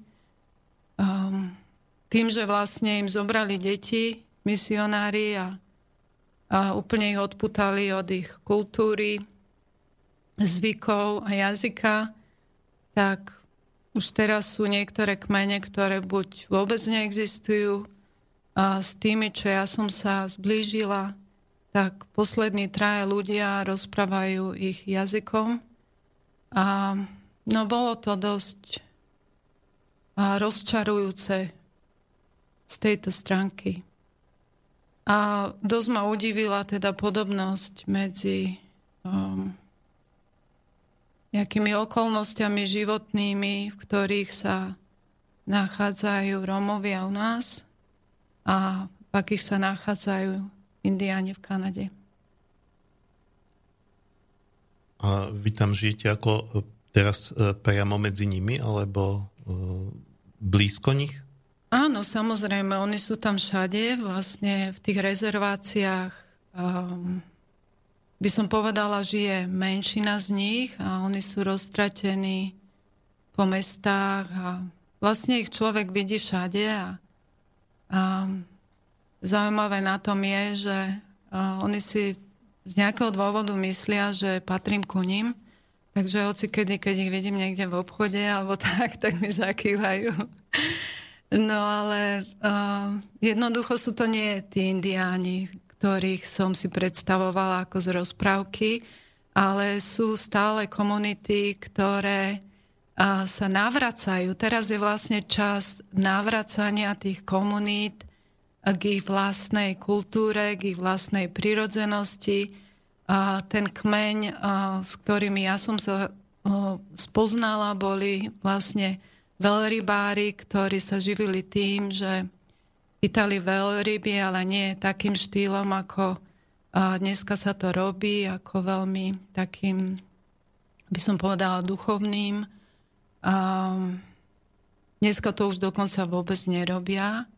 Aj tvrdia, že je veľmi málo ľudí z nich, ktorí dokážu uloviť veľrybu tým spôsobom, ako sa to robilo v ich starej tradícii, ale stále majú tie loďky, tie veľké, obrovské kanojky, s ktorými sú schopní vyraziť na rozbúrené more a plaviť sa vo veľkých vlnách a, a nejako sa snažia udržiť tú tradíciu v rámci súčasných podmienok, keď vlastne už tie ryby ubúdajú a oni aj keď ich vlastne nejako majú na prídel, dajme tomu lososov, tak celkom pohode ich vymenia s bielými za niečo iné. A vy aj viete, aký je ten duchovný spôsob ulovenia veľryby? Um, no, možno by som to mohla približiť tak, že ja, ja keď som sa tam nasťahovala, tak môj muž chodil s indiánmi na kanojke na lososov. A ten losos, keď bol malý, keď jednoducho videli, že je moc malý, tak povedali, že to je inčkina, čo znamená, že to je maličký a veľmi opatrne mu vybrali ten háčik a vrátili ho do mora. A pokiaľ sa teda ryba ulovila, tak sa zdala vďaka, vďaka stvoriteľovi, že umožnil život tejto rybe a vďaka tej rybe za to, že poskytuje výživu jemu a jeho rodine a vlastne v tomto duchu sa jej odobral život a, a vlastne aj tým, že sa poženalo to jedlo, tak už to nadobúda úplne iný rozmer. No, e, počujem, Marian, že teba táto téma zaujala, hej, indiáni a Trošku to aj, tak aj... trošku to poznám, tento prístup, uh-huh. in, ako uh-huh. indiani lovili. Áno. Ale takto som to nepočul ešte. Ale t- tieto komunity indiánske už tam v tej rezervácii vlastne nežijú takým tým šamanizmom. Oni asi už nemajú toho svojho šamana, že? Podľa toho, ktoré. Myslím, že všetky tie, ktoré už sú nie úplne rozbité, a na konci svojej existencie tak stále majú. A stále majú ten štýl starejších, ktorí vlastne tým, že prežili celý ten život a nadobudli toľko skúseností, koľko môže nadobudnúť iba človek vlastnou skúsenosťou po dlhý život, že jednoducho oni sú tam na to, aby a, dávali rady, aby rozhodovali o budúcnosti toho kmeňa. E, ty si, Janka, prišla a máš teda určite veľa skúseností, pretože e, my sme sa stretli ešte pred reláciou a hovorili sme spolu a spomínala si, že keď si prišla do tej Kanady, tak e, jednoducho opustila si ten svet, ktorý si tu poznala, v ktorom si vyrastala a prišla si tak povediac, do niečoho úplne neznámeho. Uh, otehotnela si, mala si, myslím, dieťa, že? A kde vlastne, by som povedal, sa objavili také tie počiatky tej tvojej, by som povedal, duchovnej cesty, alebo, alebo si ich objavila v sebe v detstve, alebo až v tej Kanade, ako sa to vyvíjalo? Stručne, ak by si nám mohla No, počiatky mojej duchovnej cesty a pramenia odtiaľto. A doteraz si pamätám, že keď som bola malé dieťa, tak ma ešte moja starka učila sa modliť. A potom sa toho zdala, keďže sme boli v socializme a, a nebolo to žiaduce, tak mi nechceli komplikovať život. A ja keď som dorastla možno do takých 14-15 rokov, tak sa mi nechcelo veriť, že nie je nič iné okolo mňa, iba to, čo vidím a počujem. A začala som sama patrať. A to patranie vlastne vyvrcholilo tým, že môj dobrý kamarát zomrel a nechcelo sa mi veriť, že jednoducho to je koniec. A v tom momente sa mi nejako otvorili priestory, kedy som aj siahla po určitej literatúre a bola to práve indická Bhagavad Gita, ktorá ma oslovila a ktorá mi otvorila cestu jogy a nejakej duchovnosti, hoci vtedy všetci okolo mňa ma tak kárali, že však si z kresťanskej krajiny a, a čo sa utíkaš niekde k východným filozofiám, že predsa to nie je naše. No a ono sa to poberalo rôznymi smermi a pamätám si, ako mi jeden kňaz povedal po dlhom rozho- rozhovore o Bohu a o duchovnosti, že vlastne moja duchovnosť je panteizmus, že ja spájam Boha s prírodou, čo vlastne mi tak sedí. A z tohto pohľadu, keď vnímam to, že keď som prišla do Kanady a ma úplne očarila tá príroda, to je ako keby som videla toho Boha tvár, tvárou tvára. Nielen videla, ale cítila a vnímala celým svojim bytím, celým, celou svojou existenciou. Takže tak ako vlastne yoga, ktorú som začala cvičiť v tom istom čase, keď som mala asi 18, tak vlastne yoga znamená, že sa stotožníme vnútorne a aj s vonkajškom a naopak. Takže vnímame tú jednotu sveta. A to mi tam práve pripadalo také trošku jednoduchšie v tej prírode, ako, ako tu v spoločnosti, kde sa naháňame a vlastne nemáme čas sa nejako zastaviť a sprítomniť a byť len tak s vlastným dýchom. A pokiaľ teda na to nevyvenieme nejaké um, špeciálne aktivity, aby sme sa dostali trošku von z mesta, do lesa, alebo k vode, alebo niekde. Takže neviem, či som zodpovedala otázku, ale... Samozrejme. Dobre, ja myslím, že e, by sme sa mohli teraz chvíľočku si dať takú pauzu e, pesničkou. Marian, myslím, že ide tvoja, tak ju uveď, ak môžeš. Pozerám, že ešte pár e, minút do desiatej. V tej pesničke totiž padne jedno škaredé slovo, takže neviem, či by sme nemali ešte počkať. Ale nie je to vulgárna pesnička. Dobre. Ja predsa len by som možno ešte rád povedal jednu vec E, ja vás vidím, pani Janka, prvýkrát v živote a uh, cítim také, také nejaké vnútorné spomalenie a skľudnenie a je mi to také zvláštne a blízke a uh, uh, možno ani poslucháči nie sú zvyknutí na tomto rádiu, ktoré tak je zvyknuté dávať také relácie, také tie ostré proti systému a takéto um, také tie burcujúce diskusie, že my tu teraz e, tento večer prichádzame s takým niečím pokojným a kľudným, ale možno, že je to práve dobre, že do vysielania tohto rádia niečo takéto prinášame. Ale zaujímavá vec, keď ste hovorili, že, e, že si vás spletu s tou indiankou, ako poslucháči vás nevidia, hej. To ako, ale myslím, že už ako pani Janka prišla, tak vyzerá ako dosť neštandardne.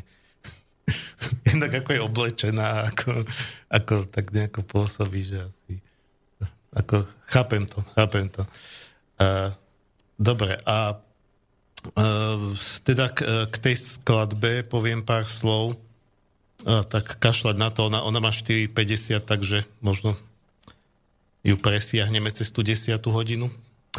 Uh, je to od a súvisí to aj s tým šamanizmom a s týmto všetkým prírodným, o čom sme sa tu bavili a vnímanie Boha alebo duchovnosti cez prírodu. E, opäť je to holandská e, formácia, to je zhoda okolností. E, holandská skupia Omnia, ktorá e, je žánrovo patrí k tzv.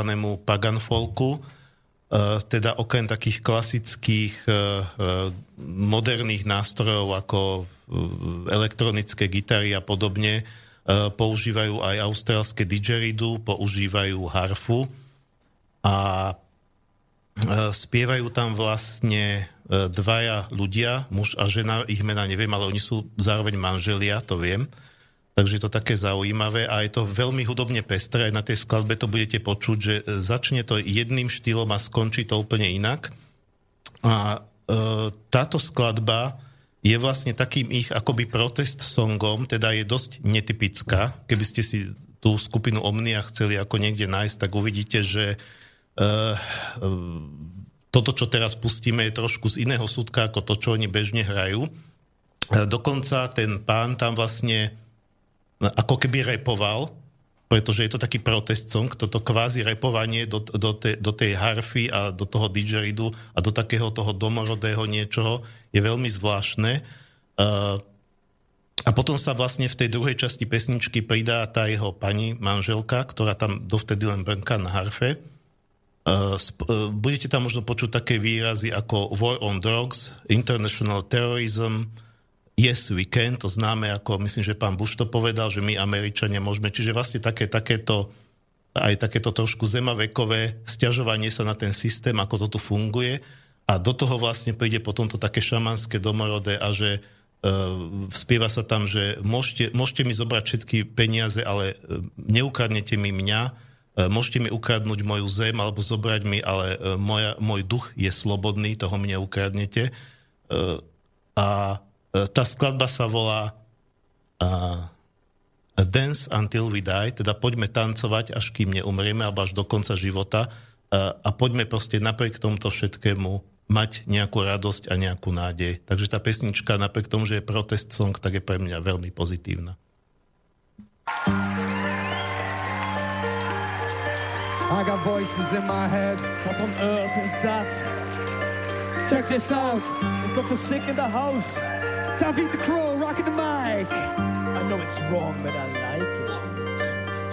Yo, life. We are we living in a lie, making money for the man to the day that we die.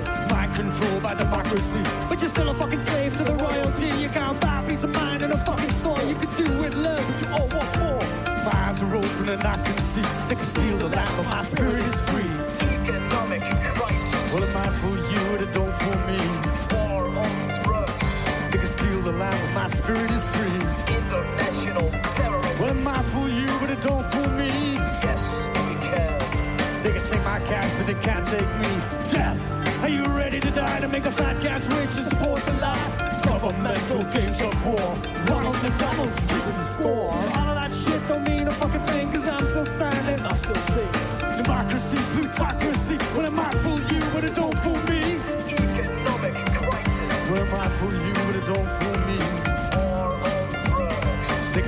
Land, but my spirit is free. International terrorism. Well, it might fool you, but it don't fool me. Yes, we can. They can take my cash, but they can't take me. Cause I'm a native crazy man. I hold my freedom in my hand. I'm a dreamer. I'm a shaman. I'm connected to the land. They can't tell me what to do. They can't tell me what to say. They can't tell me what to smoke. Can't tell me what to play. I don't need no one's permission to live my life, cause that's been given. No, I'm the Pope of paganism. Put the fun back in the fundamentalism. So if you need someone's permission to live your life just like you wanna, you have it. Here, I give it to you.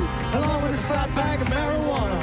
Wouldn't it be great if there was a war and nobody came? Peace, man. Cause we're too busy making love to play their insane game. They just wanna work you to death and say, Arbeit macht frei. Well, fuck that and fuck the rules. We'll just dance till we die.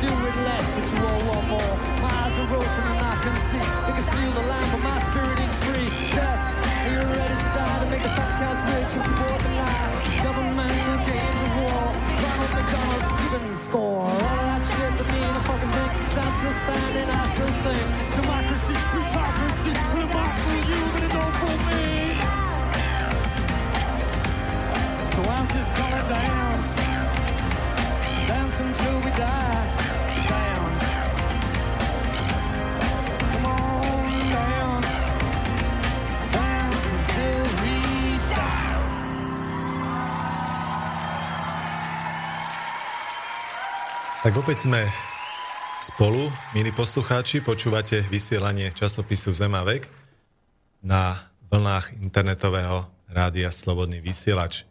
Našou témou je dnes alternatívny život. E, Máme tu hostia, Janku Ziman, s ktorou sme sa pred chvíľočkou rozprávali e, o Kanade, o kanadských indiánoch. A teraz by sme trošku mohli prejsť na tú tému, ktorej sa venuje, a to je yoga, konkrétne kundalini yoga.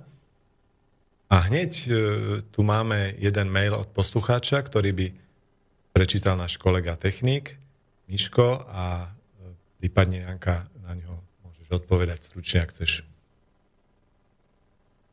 No, ďakujem za mikrofón. Štefan píše, dobrý večer, mohla by pani Ziman vysvetliť pojem kundalíny, kde si som čítal, že je to energia potrebná pri odchode z tohto sveta a treba si ju na to šet- šetriť. Iní tvrdia, že je to blúd.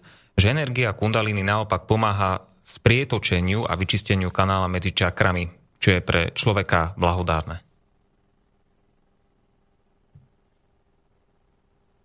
No, tak toto je veľmi obsiahla téma a ja by som to asi stručne tak vystihla, že kundalini je latentná energia, ktorá drieme v každom z nás a záleží na nás, koľko vložíme nejakej energie alebo potenciálu, ktorý nám bol daný ako ľudskej bytosti na to, aby sme túto energiu v sebe prebudili. A ona keď sa prebudí, tak vlastne precitneme do svojej vnútornej pravdy a autority. Takže keby som to možno tak polopatisticky vysvetlila, a my keď sa narodíme a v joge to berieme tak, že teda tá duša si zvolí aj svojich rodičov, aj má určité posolstvo v tomto živote. Takže tá duša sa vtelí do človeka a, a vlastne tá spoločnosť, tí rodičia a všetko naokolo ho ako keby začalo odvádzať od toho zjednotenia, odkiaľ on vyšiel. Takže keď to poviem možno tak prístupnejšie, od malička rodičia hovoria deťom, čo je správne a čo je nesprávne, čo sa smie, čo sa nesmie. Lekári nám hovoria, ak, akú máme chorobu alebo čo máme urobiť, aby sme sa vyzdraveli. Učitelia nám hovoria, že ako sa treba učiť, čo sa treba učiť. A potom sú ďalšie vzory, samozrejme kamaráti a a spoločnosť a všetko naštelovanie, kde vlastne z tej vnútornej autority, ktorú ja mám nadelenú, sa vlastne, ja ako keby som sa strácala do všetkých týchto pozvánok, do všetkých týchto názorov, ktoré do seba nasajem ako špongia v detskom veku a potom ako keby tento software som po zvyšok života prehrávala v sebe a zvyčajne, keďže nielen, že učím tú kundalini jogu, ale robím aj a psychoterapiu. Zvyčajne v tom strednom veku sa ľudia zrazu zbadajú, že, že ale však to som ja. A že však toto nie je moje, toto som ja prevzala od niekoho, alebo mi to bolo naordinované, alebo to robím len kvôli tomu, že tak sa to má, alebo tak som si myslel. A že ja vlastne ani neviem, ako sa môžem vyliečiť bez toho, aby mi dali nejakú bielu, červenú alebo rúžovú pirulku, že ten doktor je jediný, ktorý vie a úplne sa oddelíme od svojho tela a od, od svojej nejakej prírodzenosti, ktorá vie, to je vlastne to vedomie. Preto hovoríme, že kundalini je najvyšší potenciál a najvyšší stav vedomia v človeku ono, keď sa prebudí a človek na to nie je pripravený a je vlastne zašprajcovaný do tohto matrixu, ako to voláme, tak potom nevie, čo s tým. Tak mu vlastne môže z toho šibnúť, lebo nevie to zaradiť do toho, kde sa nachádza. Ale pokiaľ ona sa prebudí postupne a takým ako keby bezpečným spôsobom, že jednoducho nevyletí to z tej kostrče, kde ona sídli, niekde hore do vedomia a dostaje ma to do, do vývrtky, tak je to vlastne to, po čom každý človek túži. Aby bol naplnený znútra sám zo seba a aby sa neobrácal na všetkých okolo. Prosím, pomôžte, prosím, urobte ma šťastný, prosím, lúbte ma, ja všetko preto urobím, len aby som bol uznávaný, milovaný, chcený a tak ďalej. Čiže vlastne kundalíny nám dopraje to, že ja sa vyplním znútra a vlastne tým sa stávam slobodný, že nie som odvislý od tých druhých ľudí, pretože tú, tú autoritu a tú nekonečnú lásku, ktorá je, tá jedno, je, je vlastne jednotou s Bohom, ja preciťujem vnútorne. Takže vlastne po, potom nepotrebujem ani náboženstvo, ani ordinovanie nejakých vzorcov alebo receptov, pretože ja mám istotu. A keď mám istotu a seba dôveru, tak mám moc. A vlastne z tohto pohľadu je kundalíny nežiaduca pre tých, ktorí potrebujú manipulovať s davmi, a potrebujú udržiavať tých ľudí v strachu a v nespokojnosti s tým, akí skutočne sú. No, snad sme to zodpovedali. Janka, mala si tú dôveru a istotu, keď si po tom, ako si prišla do Kanady pred 20 rokmi, ochorela? No, tak to bolo také nejaké dobré nakopnutie, kedy ja som vlastne stratila také základné piliere svojho života, čím samozrejme bola kultúra, rodina, spoločnosť, zvyklosti, jazyk. A zrazu som stratila profesiu, zrazu som bola vydatá žena, stala som sa matkou. Takže všetko bolo inak.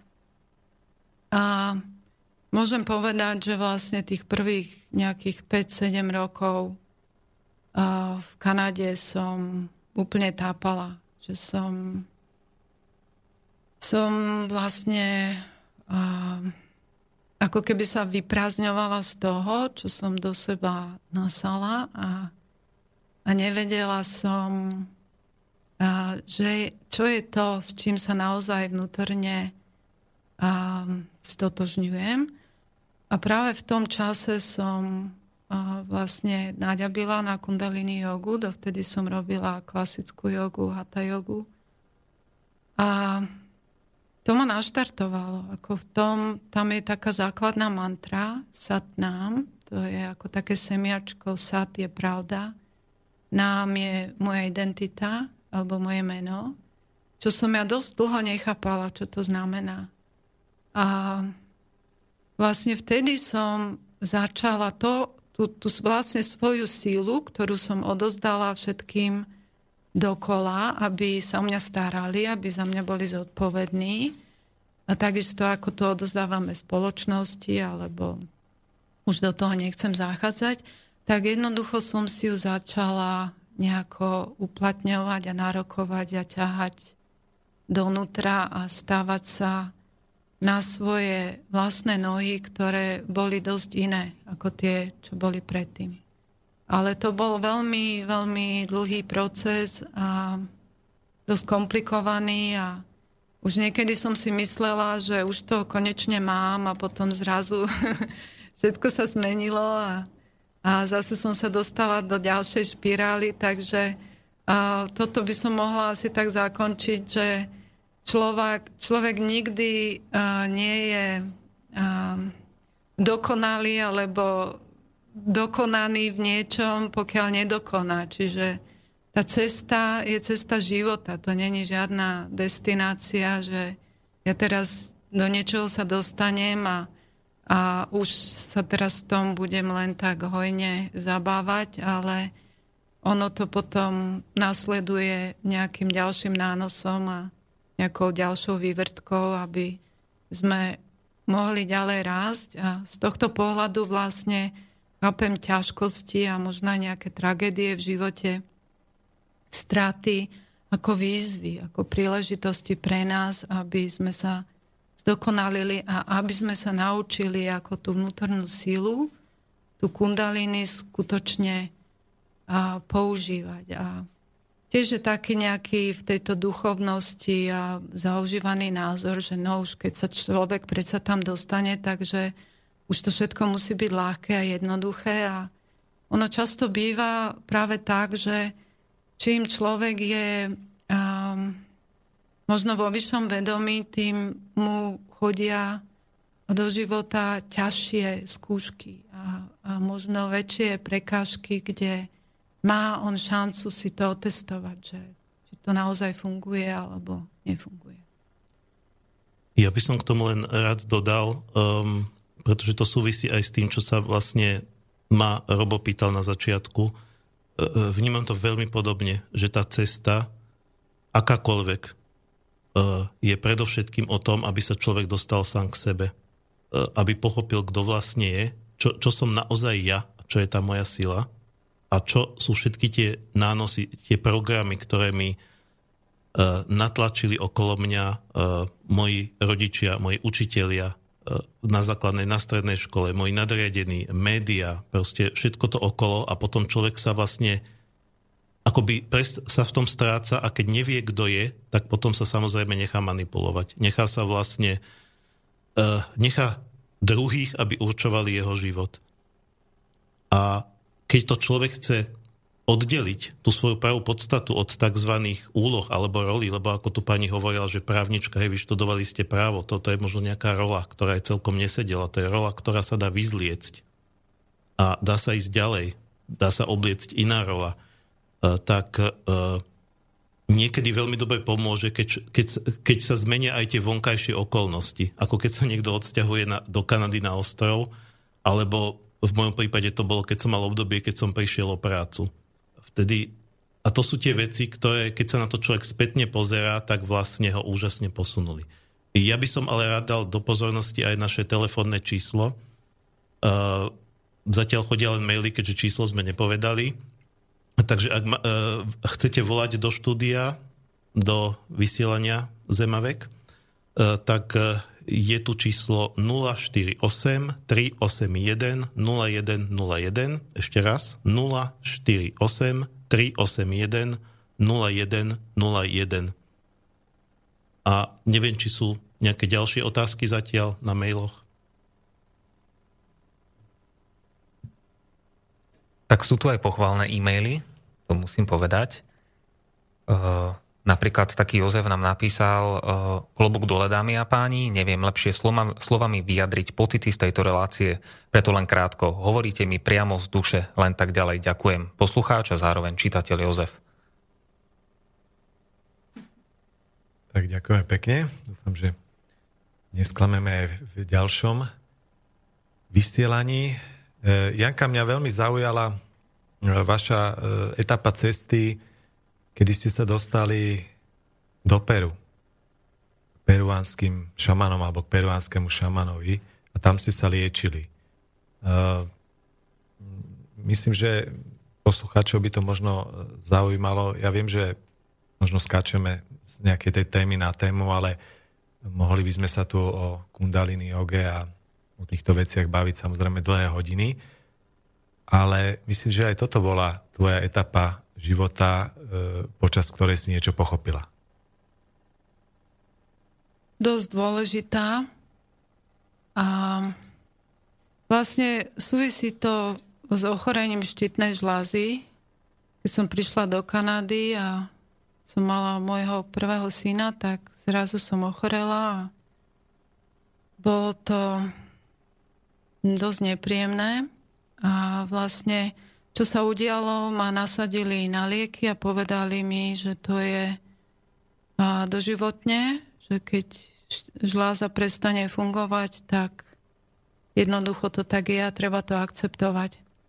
Ja som to nikdy neakceptovala a hoci som pri mojich dvoch malých deťoch nemala priestor na to, aby som sa nejako hlbšie tomu venovala a jednoducho tie biele pirulky som každý deň brala, tak už keď deti odrastli a ja som vlastne cez tú cestu kundalíny a cez psychoterapiu tela pochopila, že vlastne každé ochorenie pramení z toho duchovná, z našej mysle, z našich nejakých vzorcov emočných alebo mentálnych. A vlastne to, že keď ja som sa presťahovala do Kanady a všetko som stratila a vlastne som nevedela, kto som, a štítna žláza v krku je na jednej úrovni s piatou čakrou, ktorá je vyjadrením vlastne človeka, kto je. Takže to bolo dosť symbolické. Takže vlastne takmer po, um, neviem, či to bolo 17 či 18 rokov uh, brániť tých liekov som sa jednoducho rozhodla, že už stačí a že teda to vyskúšam. Mala som na to už nejaké základy a, a hoci teda som dostala dosť vážne varovanie od lekára, že to je veľmi riziková situácia, tak som prestala tie lieky brať a Vtedy mi prišlo nejako do pozornosti toto liečenie v Amazone, kde chodia ľudia s dosť vážnymi ochoreniami, čo sú tiež chronické, ľudia s rakovinou, s cukrovkou, so všeličím možným.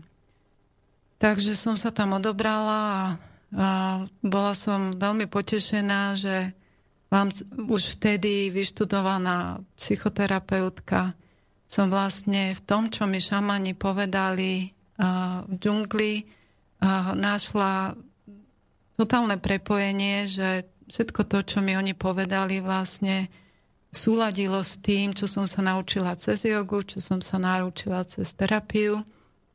Akurát to bolo pre mňa nové, že vlastne oni tie rastliny, tie byliny, s ktorým s ktorými liečia, brali ako živé bytosti. Ako, moja rastlina sa volala boavaska a bola to liana, ktorá rástla z vody a bola vlastne v podobe hada, čo pre mňa bolo tiež také symbolické, pretože kundaliny sa tiež spája s hadou silou. No a vlastne ona liečila tie spodné čakry. A to, asi do toho by som sa nemala púšťať, lebo to je široká téma.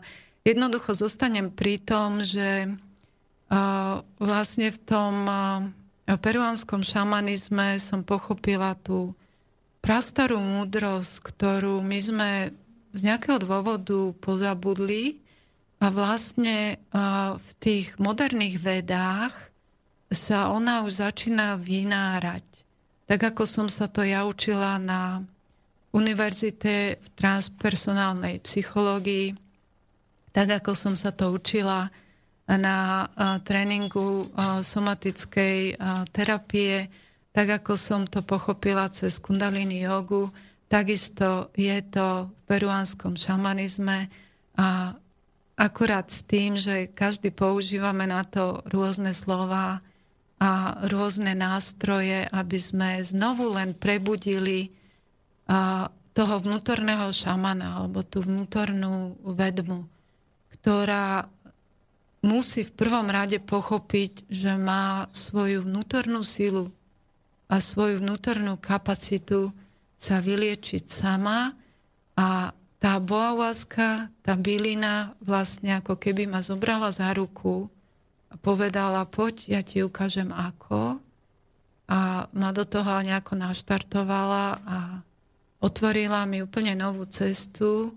Ja som stále odtedy z liekov dole, nemôžem povedať, že som vyliečená, ale jednoducho fungujem aj bez nich a, a vlastne sa posúvam do nejakého zjednotenia mysle a tela, aby som zo seba vymazala tie vzorce, ktoré spôsobili vo mne toto ochorenie a, ktoré e, vlastne, ktorým môžem ďakovať za to, že som niečo takéto v živote pochopila. Takže vlastne, čo chcem tým povedať je, že aj tá choroba a aj nejaké veľmi nepríjemné udalosti životné sú úžasné príležitosti pre náš vnútorný rast a nejaké výzvy k tomu, aby, aby sme znovu len si sami sebe dokázali, že pravda je v nás a, a že to vieme.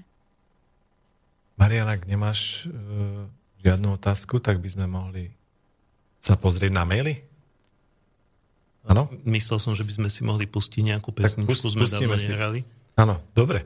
Pustíme si pesničku, ja som to tiež myslel, tak si tak ukazoval prstom, že... Dobre. Ešte nie sme, nemáme celkom dohodnuté tie signály medzi nami. Áno, dymové signály. A, dobre, tak ja uvediem veľmi stručne nasledujúcu pieseň, keď som narazil dávnejšie na austrálskú dvojicu Deva Premala Miten, tak priznám, že mi očarili, ma očarovali v podstate. A je to austrálska dvojica, ktorá spieva piesne v podstate nielen mantry, ale aj rôzne duchovné, rôzne národné piesne. A e, táto pesnička z CD, ktoré som priniesol, má názov Sunrise.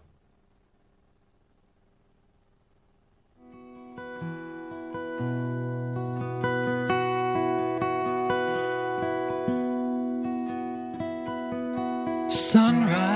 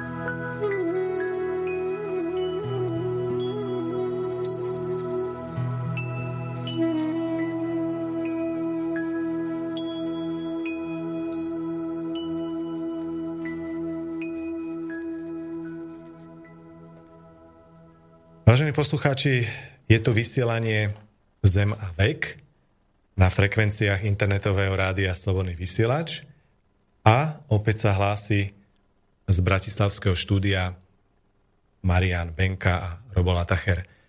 Máme tu hostia, respektíve e, príjemnú a milú dámu, Janku Ziman, e, ktorá e, nám v uplynulých minútach rozprávala čosi zo svojho života. Momentálne vám chcem povedať a opäť pripomenúť, že ak máte záujem, môžete zavolať na telefónne číslo do nášho štúdia 048 381 0101 a naša mailová adresa je studiozavináč slobodnývysielac.sk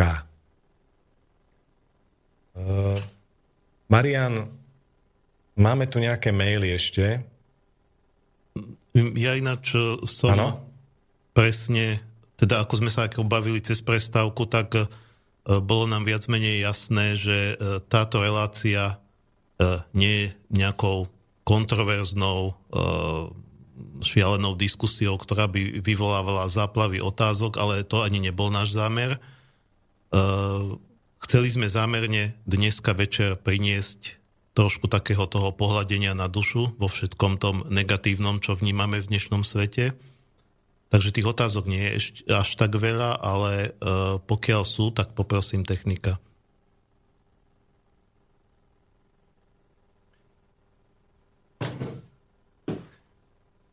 Dobre, takže píše nám pán Milan. E, hoci mám dnes rýpavú náladu, vaša relácia sa mi veľmi páči, aspoň sa spýtam pani Ziman, či si myslí, že yoga môže negatívne ovplyvniť náš spôsob života, pretože slovenská církev ju na školách zakázala.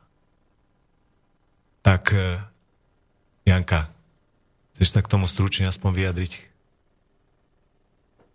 A či teda tá yoga má aj nejaké úskalia? Ak teda otázka znela v tomto zmysle, či tam je nejaké nebezpečie? Ja by som to asi povedala tak, že Žijeme v dualite bytia. Tento vesmír je 50 na 50, svetlo a tma. Jedno bez druhého by neexistovalo. A všetko, čo má určitý potenciál, sa dá využiť a taktiež sa dá zneužiť. Takže závisí ozaj od prístupu. Um, dajme tomu, keď sa vrátim naspäť k tým amazonským medicínám, tak um, oni sa dajú využiť na liečenie, ale oni sa dajú zneužiť na závislosť. Takisto aj yoga. Uh, uh, tzv. guruovia uh, dokázali si uh, nahromadiť uh, ľudí, ktorí od nich boli závislí a vlastne vytvoriť si uh, nejaké sekty alebo nejaké kulty. A už je zase len na tom človeku, že či uh, sa dá s tým zmanipulovať alebo nie, či má nejaký uh, zdravý prístup k tomu, že vie zhodnotiť odkiaľ pokiaľ. Uh, pokiaľ z mojej vlastnej skúsenosti, ako môžem k tomu niečo dodať, je, že ja som sa vlastne učila v škole, o ktorej na internete som si mohla prečítať strašne negatívne veci aj o celej kundalíne, aké to je nebezpečné a aké to je všetko riskantné. Ale na druhej strane ja som mala priamy zážitok s tým, že tí učitelia a to učenie, ktoré sa mi dostalo, bolo veľmi liberálne a vlastne žiadny a nejaký samozvanec mi tam nediktoval, že čo, kedy a ako, a aj keď sa to tak dalo poňať a vyňať e, z, konce, z toho celého kontextu, tak e, ja som si jednoducho zobrala z toho iba to, čo mne vyhovovalo. A pokiaľ už ideme napríklad do tých e, náboženstiev, čo je vlastne tiež forma duchovnosti, tak keď som študovala transpersonálnu psychológiu, čo vlastne znamená stav ľudského vedomia, kedy chápeme to, čo vy tu nazývate, že je medzi zemou a nebom, niečo také, čo je neponímateľné našimi zmyslami a predsa vieme, že to existuje, tak vlastne tam pri štúdiu všetkých tých náboženstiev som veľmi s radosťou a náčením zistila, že tá podstata je jedna. Akurát tí ľudia, ktorí z toho vybrali tú dogmu alebo vybrali určitú čiastočku z toho, čo im vyhovovala na to, aby mohli sa uchopiť moci, aby mohli začať manipulovať ľudí a davy, tak jednoducho preniesli do niečoho, čo už nesúvisí s tou skutočnou podstatou. Tak asi toľko. Sú ešte ďalšie otázky?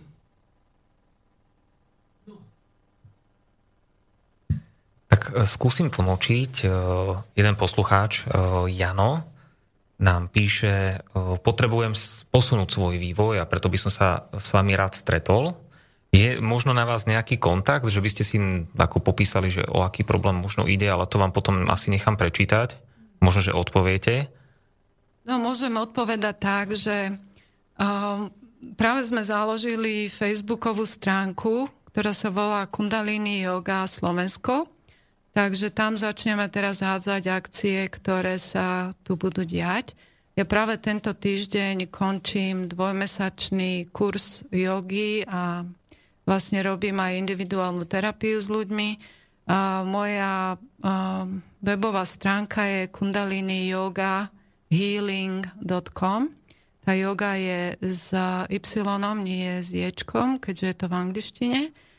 A vrátim sa na Slovensko koncom januára, keď začneme ďalšiu dvojmesačnú a takú, by som to nazvala, etapu môjho pôsobenia tu, či už cez jogu, alebo terapiu, alebo nejaké workshopy.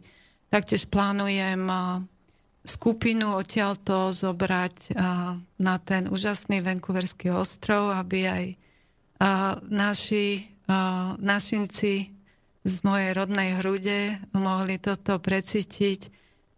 Nielen a, v spojitosti s kundalini jogou, ale aj s tými um, čamanskými rituálmi, ktoré tam stále fungujú, kde chodíme do svedloďov a kde vlastne ideme do pralesa a splývame s lesom alebo s oceánom. A zároveň plánujem mojich, a, moju komunitu e, z ostrova priviesť sem na Slovensko, kde nádherne sa a, vlastne obnovujú tie tradície Slovanov, tie obrady, tie rituály a to všetko vedomie a múdrosť, na ktoré nejako sme pozabudli a, a ktoré sú našou prirodzenosťou, ktorá nám koluje a v krvi dodnes. Skúsite teda mu ešte raz povedať, že ako sa môže na vás nakontaktovať, aby teda možno, že aj iní poslucháči vedeli, prípadne, že ak by teda mali nejaký záujem o nejaké také, také tie konzultácie. Tak to je potom môj e-mail, ktorý je Jana Ziman at show.ca Zavináč show ako Bernard Alan Shaw .ca ako Kanada. Ja skúsim, že by sme to mohli skôr riešiť tak, že odpíšeme Aha. tomu, tomu nášmu poslucháčovi a, a tam mu dáš potom nejaký kontakt na seba, ak budeš chcieť, samozrejme. A ja si myslím, že máme ešte čas a že ešte využíme, využíme trochu toho času, keďže tu máme nášho vzácného hostia. Mňa veľmi zaujala situácia Janka, keď si sa dostala do Indie.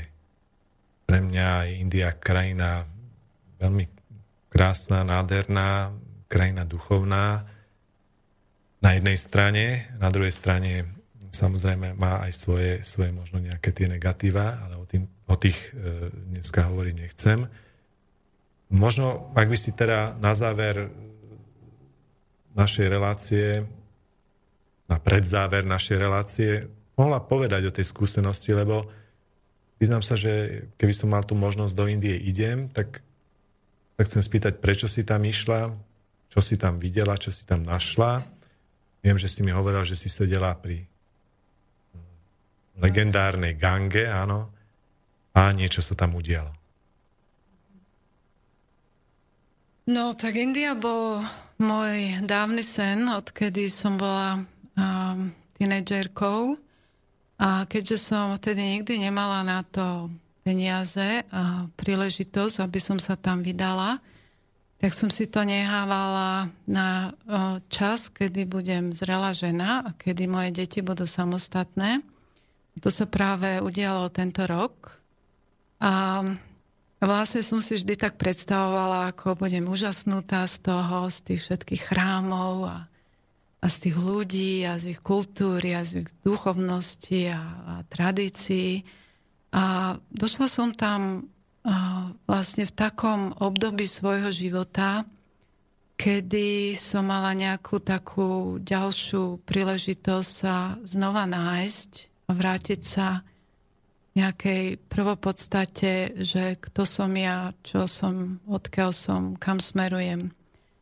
A, takže tá India sa vlastne a, z toho nejakého extravertného očakávania premenila na úplný opak, že ja som tam ostala a, sama a, v krajine, kde m, mm, vlastne nepoznám jazyk ani tých ľudí, ktorá mi bola úplne cudzia. A ja som si vlastne toto vychutnávala, že teraz som tu nie ako predtým, keď som prišla do Kanady, ale už ako 50 ktorá má nejaký a nejakú tú cestu za sebou. A vlastne som tam sedela sama so sebou e, v tom okolí, ktoré pulzuje a tými spevmi a mantrami, dokonca aj tie vtáky tam boli akési živšie a veselšie. A ja som tam sedela a všetko to sledovala a vlastne ako keby som zo seba tie nánosy um, tie role, to všetko, čo som stále si nedokázala uvedomiť, keď som bola v tom prúde denného života, keď som bola matka, a terapeut a partnerka a, a dcera a už všetko to,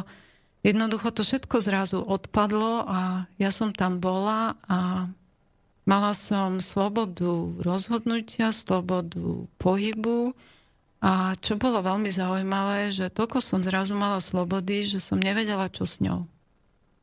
A to ma posunulo do takého vnútorného hnievu, že preboha, že však ja mám 50 rokov a zrazu som slobodná a neviem, čo s tým a vlastne ani neviem, čo chcem a kto som a takže ono to bolo vlastne ako keby som sa presunula z toho venka, vonkajšieho teritoria do svojho vnútra, ktorému som nemala čas kvôli tým všetkým povinnostiam, alebo záujmom vo svojom živote. Nikdy som nemala čas sa prechádzať nejakými vnútornými miestnosťami alebo teritoriami vo mne.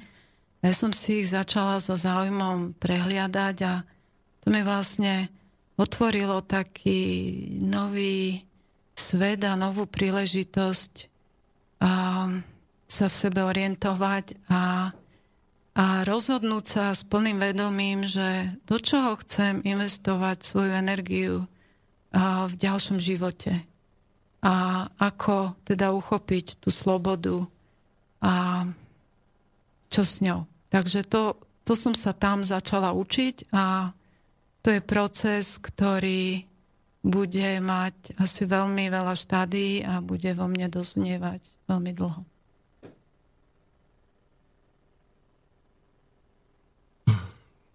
Ostali sme tak trošku spomalení, ako ste možno vnímate, vážni poslucháči, že som sa musel najprv trošku nadýchnuť, pretože uh, pre Roba je toto druhýkrát, druhýkrát, hej, čo sa vlastne stretávaš uh, s pani Janou. Áno. Pre mňa je to prvýkrát, naozaj ju tu vidím prvýkrát v živote, doteraz som o nej len počul. A pre mňa to bolo veľmi hlboké stretnutie a až sa pôjde na ten ostrov, tak ten váš indiánsky, tak veľmi, veľmi vážne uvažujem, že by som sa možno pridal. Ešte, no, to... ešte nesľubujem, ešte sa neprihlasujem. No, nie je to lákavo veľmi. No, no. Záleží aj o to, že ako dlho to bude. Či ma šéf-redaktor pustí na tak dlho. Alebo budem z toho ostrova potom editovať ten časopis. Aj to by ešte bola možnosť. Neviem, či je tam pripojenie na internet. A e, Vážení poslucháči, e, mali by sme teda pomaličky končiť. E, počúvali ste teda také prvé pilotné vysielanie mesačníka Zemavek na Slobodnom vysielači z Bratislavského štúdia. S tým, že možno sme dneska trošku viac hovorili my s Robom, teda tá prvá časť bola taká, ako keby ja som tu bol v úlohe hostia, E, toto nebude pravidlom, bolo to také, ako by sme chceli uviesť celý tento cyklus Altervita e, s tým, že e, tie ďalšie vysielania, ktoré budú v nejakých intervaloch, tak budú viac založené na tých hostiach, možno, že budú aj takí hostia, ktorí budú dopredu nahratí. Uvažujeme o viacerých hosti, hostiach aj teda z Čiech, alebo možno časom aj z iných krajín. Eh, témy budú rôzne, zatiaľ čo uvažujeme napríklad eh, spomínaná mužská a ženská sila, eh, alternatívne školstvo, alternatívna ekonomika a, a lokálne meny, rakovina, stravovanie, proste tie témy stále nám prichádzajú nové a nové nápady, teda aj mne aj Robovi, takže postupne sa to budete dozvedať. Uh, úplne na záver si pustíme pesničku, tej, vám potom ešte poviem, ako sa rozlučíme. Uh, s tým, že na budúce, uh, teda takto o týždeň v pondelok o 20.30 tu v štúdiu bude náš šéf-redaktor Tibor Eliod Rostas a Lukáš Perny a stala sa taká vec, že Tibor Eliod Rostas je tu aj dneska, prišiel z redakcie, ktorá je pár ulic vedľa a takže týmto ťa tu Tibor vítam a mohol by si vlastne sám povedať, o čom to na budúce bude. Ďakujem, príjemný, pekný večer vám prajem všetkým a teším sa aj z tejto relácie, aj z tohto hostia. V Indii som bol tiež, je to úžasná krajina, bol som vo Varanasi, prešiel som toho dosť. Varanasi je, Pegang je úžasné, úžasné centrum hinduizmu, úžasné centrum spirituality, ktorá sa tam dá priam tak krájať. Nasávali sme tam tú atmosféru veľmi intenzívne a môžeme len potvrdiť, že je to mimoriadne inšpiratívne miesto, ale zároveň musím aj dodať, že potom pobyte som chvíľku musel stráviť v nemocnici, lebo ako aj priemerný Európan som niektoré, niektoré indické e, špeciality, ktoré sa šírili možno aj vzduchom, asi celkom úplne nezvládol. Ale to zase je fajn, lebo v nemocnici som mal možnosť práve začínať uvažovať nad, e, nad rôznymi témami, ktoré sa neskôr stali témami aj mlčania. Takže pre mňa takéto zasvietenie v gange, prípadne pri, pri Gange, kde Parvati s, s Krišnom uh, mali také zasnubenie a vykopal tam jamu, pretože Parvati stratila náušnicu. A veľmi zaujímavé, veľmi zaujímavé story okolo toho, ale to si môžeme napokon povedať niekedy inokedy. Ja veľmi v rýchlosti teda len oznámim, oznámim reláciu, ktoré sa budem venovať v budúci týždeň. Tá relácia sú dymové signály a v dymových signáloch budem hovoriť na tému vojnu vedú médiá. Ja vás týmto srdečne pozdravujem a prajem vám príjemné počúvanie ešte. Kolegovia sa samozrejme rozlúčia a ja sa teším na budúci pondelok. No, Tibor, som rád, že ste prišli, lebo ste nás tak trochu prebudili tu ku koncu, hej, už pred to pol 11, pol 11. A ja by som chcel veľmi pekne e, poďakovať Janke Ziman, že prišla aj napriek tomu, že v podstate o nás vôbec nič nevedela, nepoznala nás Nepoznala ani mňa, ani e, nikoho z nás. Poznala moju ženu, ktorá, spoznala, ktorá ju spoznala na, na kurze, ktorý robí, ktorý sa teraz skončil. Takže ešte raz veľmi pekne ďakujem. Verím, že e, ste si, milí poslucháči, aspoň niečo z jej rozprávania pozitívne a hĺbšie zobrali. Ešte na záver odozdám slovo Marianovi. Lúčim sa s vami, on sa s nami rozlúči. Eh, ja by som už len eh, uviedol eh, záverečnú pesničku, ktorá bude teda ako také záverečné titulky po filme. Potom sa, teda po, ne, po nej už sa neozveme, ale ozveme sa o týždeň a potom ďalšie týždne. Toto vyzerá ako keby sme už mali skončiť. Uh, takže tá skupinka sa volá Narsilion, sú to katalánci, uh, aj keď táto skladba konkrétne je spievaná v angličtine, oni spievajú veľa uh, skladieb aj v katalánštine, takže je to taký tiež trošku návrat k koreňom. Uh, sú hodne inšpirovaní stredovekou hudbou. Uh, je to také veľmi jemné počúvanie. Uh, tá skladba sa volá My Falling Darkness, teda ako moja padajúca temnota, akože znie to tak temne, ale je to veľmi krásne a ukazuje, pre mňa tá skladba vlastne nesie taký pocit toho, že uh, aj v temnote viete nájsť krásu. O tom, o čom sme možno celý čas hovorili, že aj keď sú tie uh, časy, ktoré vnímame ako temné, tak uh, tá nádej a tá krása tu stále je a dá sa vnímať. Takže uh, ja sa s vami e, tiež e, týmto lúči, e, tiež sa s vami týmto lúčim a teším sa na ďalšie stretnutie s nami a samozrejme potom sa tešia aj kolegovia, ktorí tu budú na budúce. A lúčim sa aj s našimi technikmi, Martinom Bavolárom a jeho kolegom Michalom a samozrejme eh, s vami, pani Janka. Ja dúfam, že sa nevidíme posledný krát. Pre, pardon, prepač, Marian, keď si si myslel, že budeš mať posledné slovo, tak nie. Posledné slovo má vždy žena. Takže ešte Janka sa s nami chce rozlúčiť. Ďakujem veľmi pekne. Preto som to povedal. Áno, áno. Takže ja tiež veľmi pekne ďakujem za dôveru, za to, že ste ma sem pozvali bez toho, aby ste ma poznali. a budem sa tešiť na ďalšie príležitosti zdieľania. Ďakujem.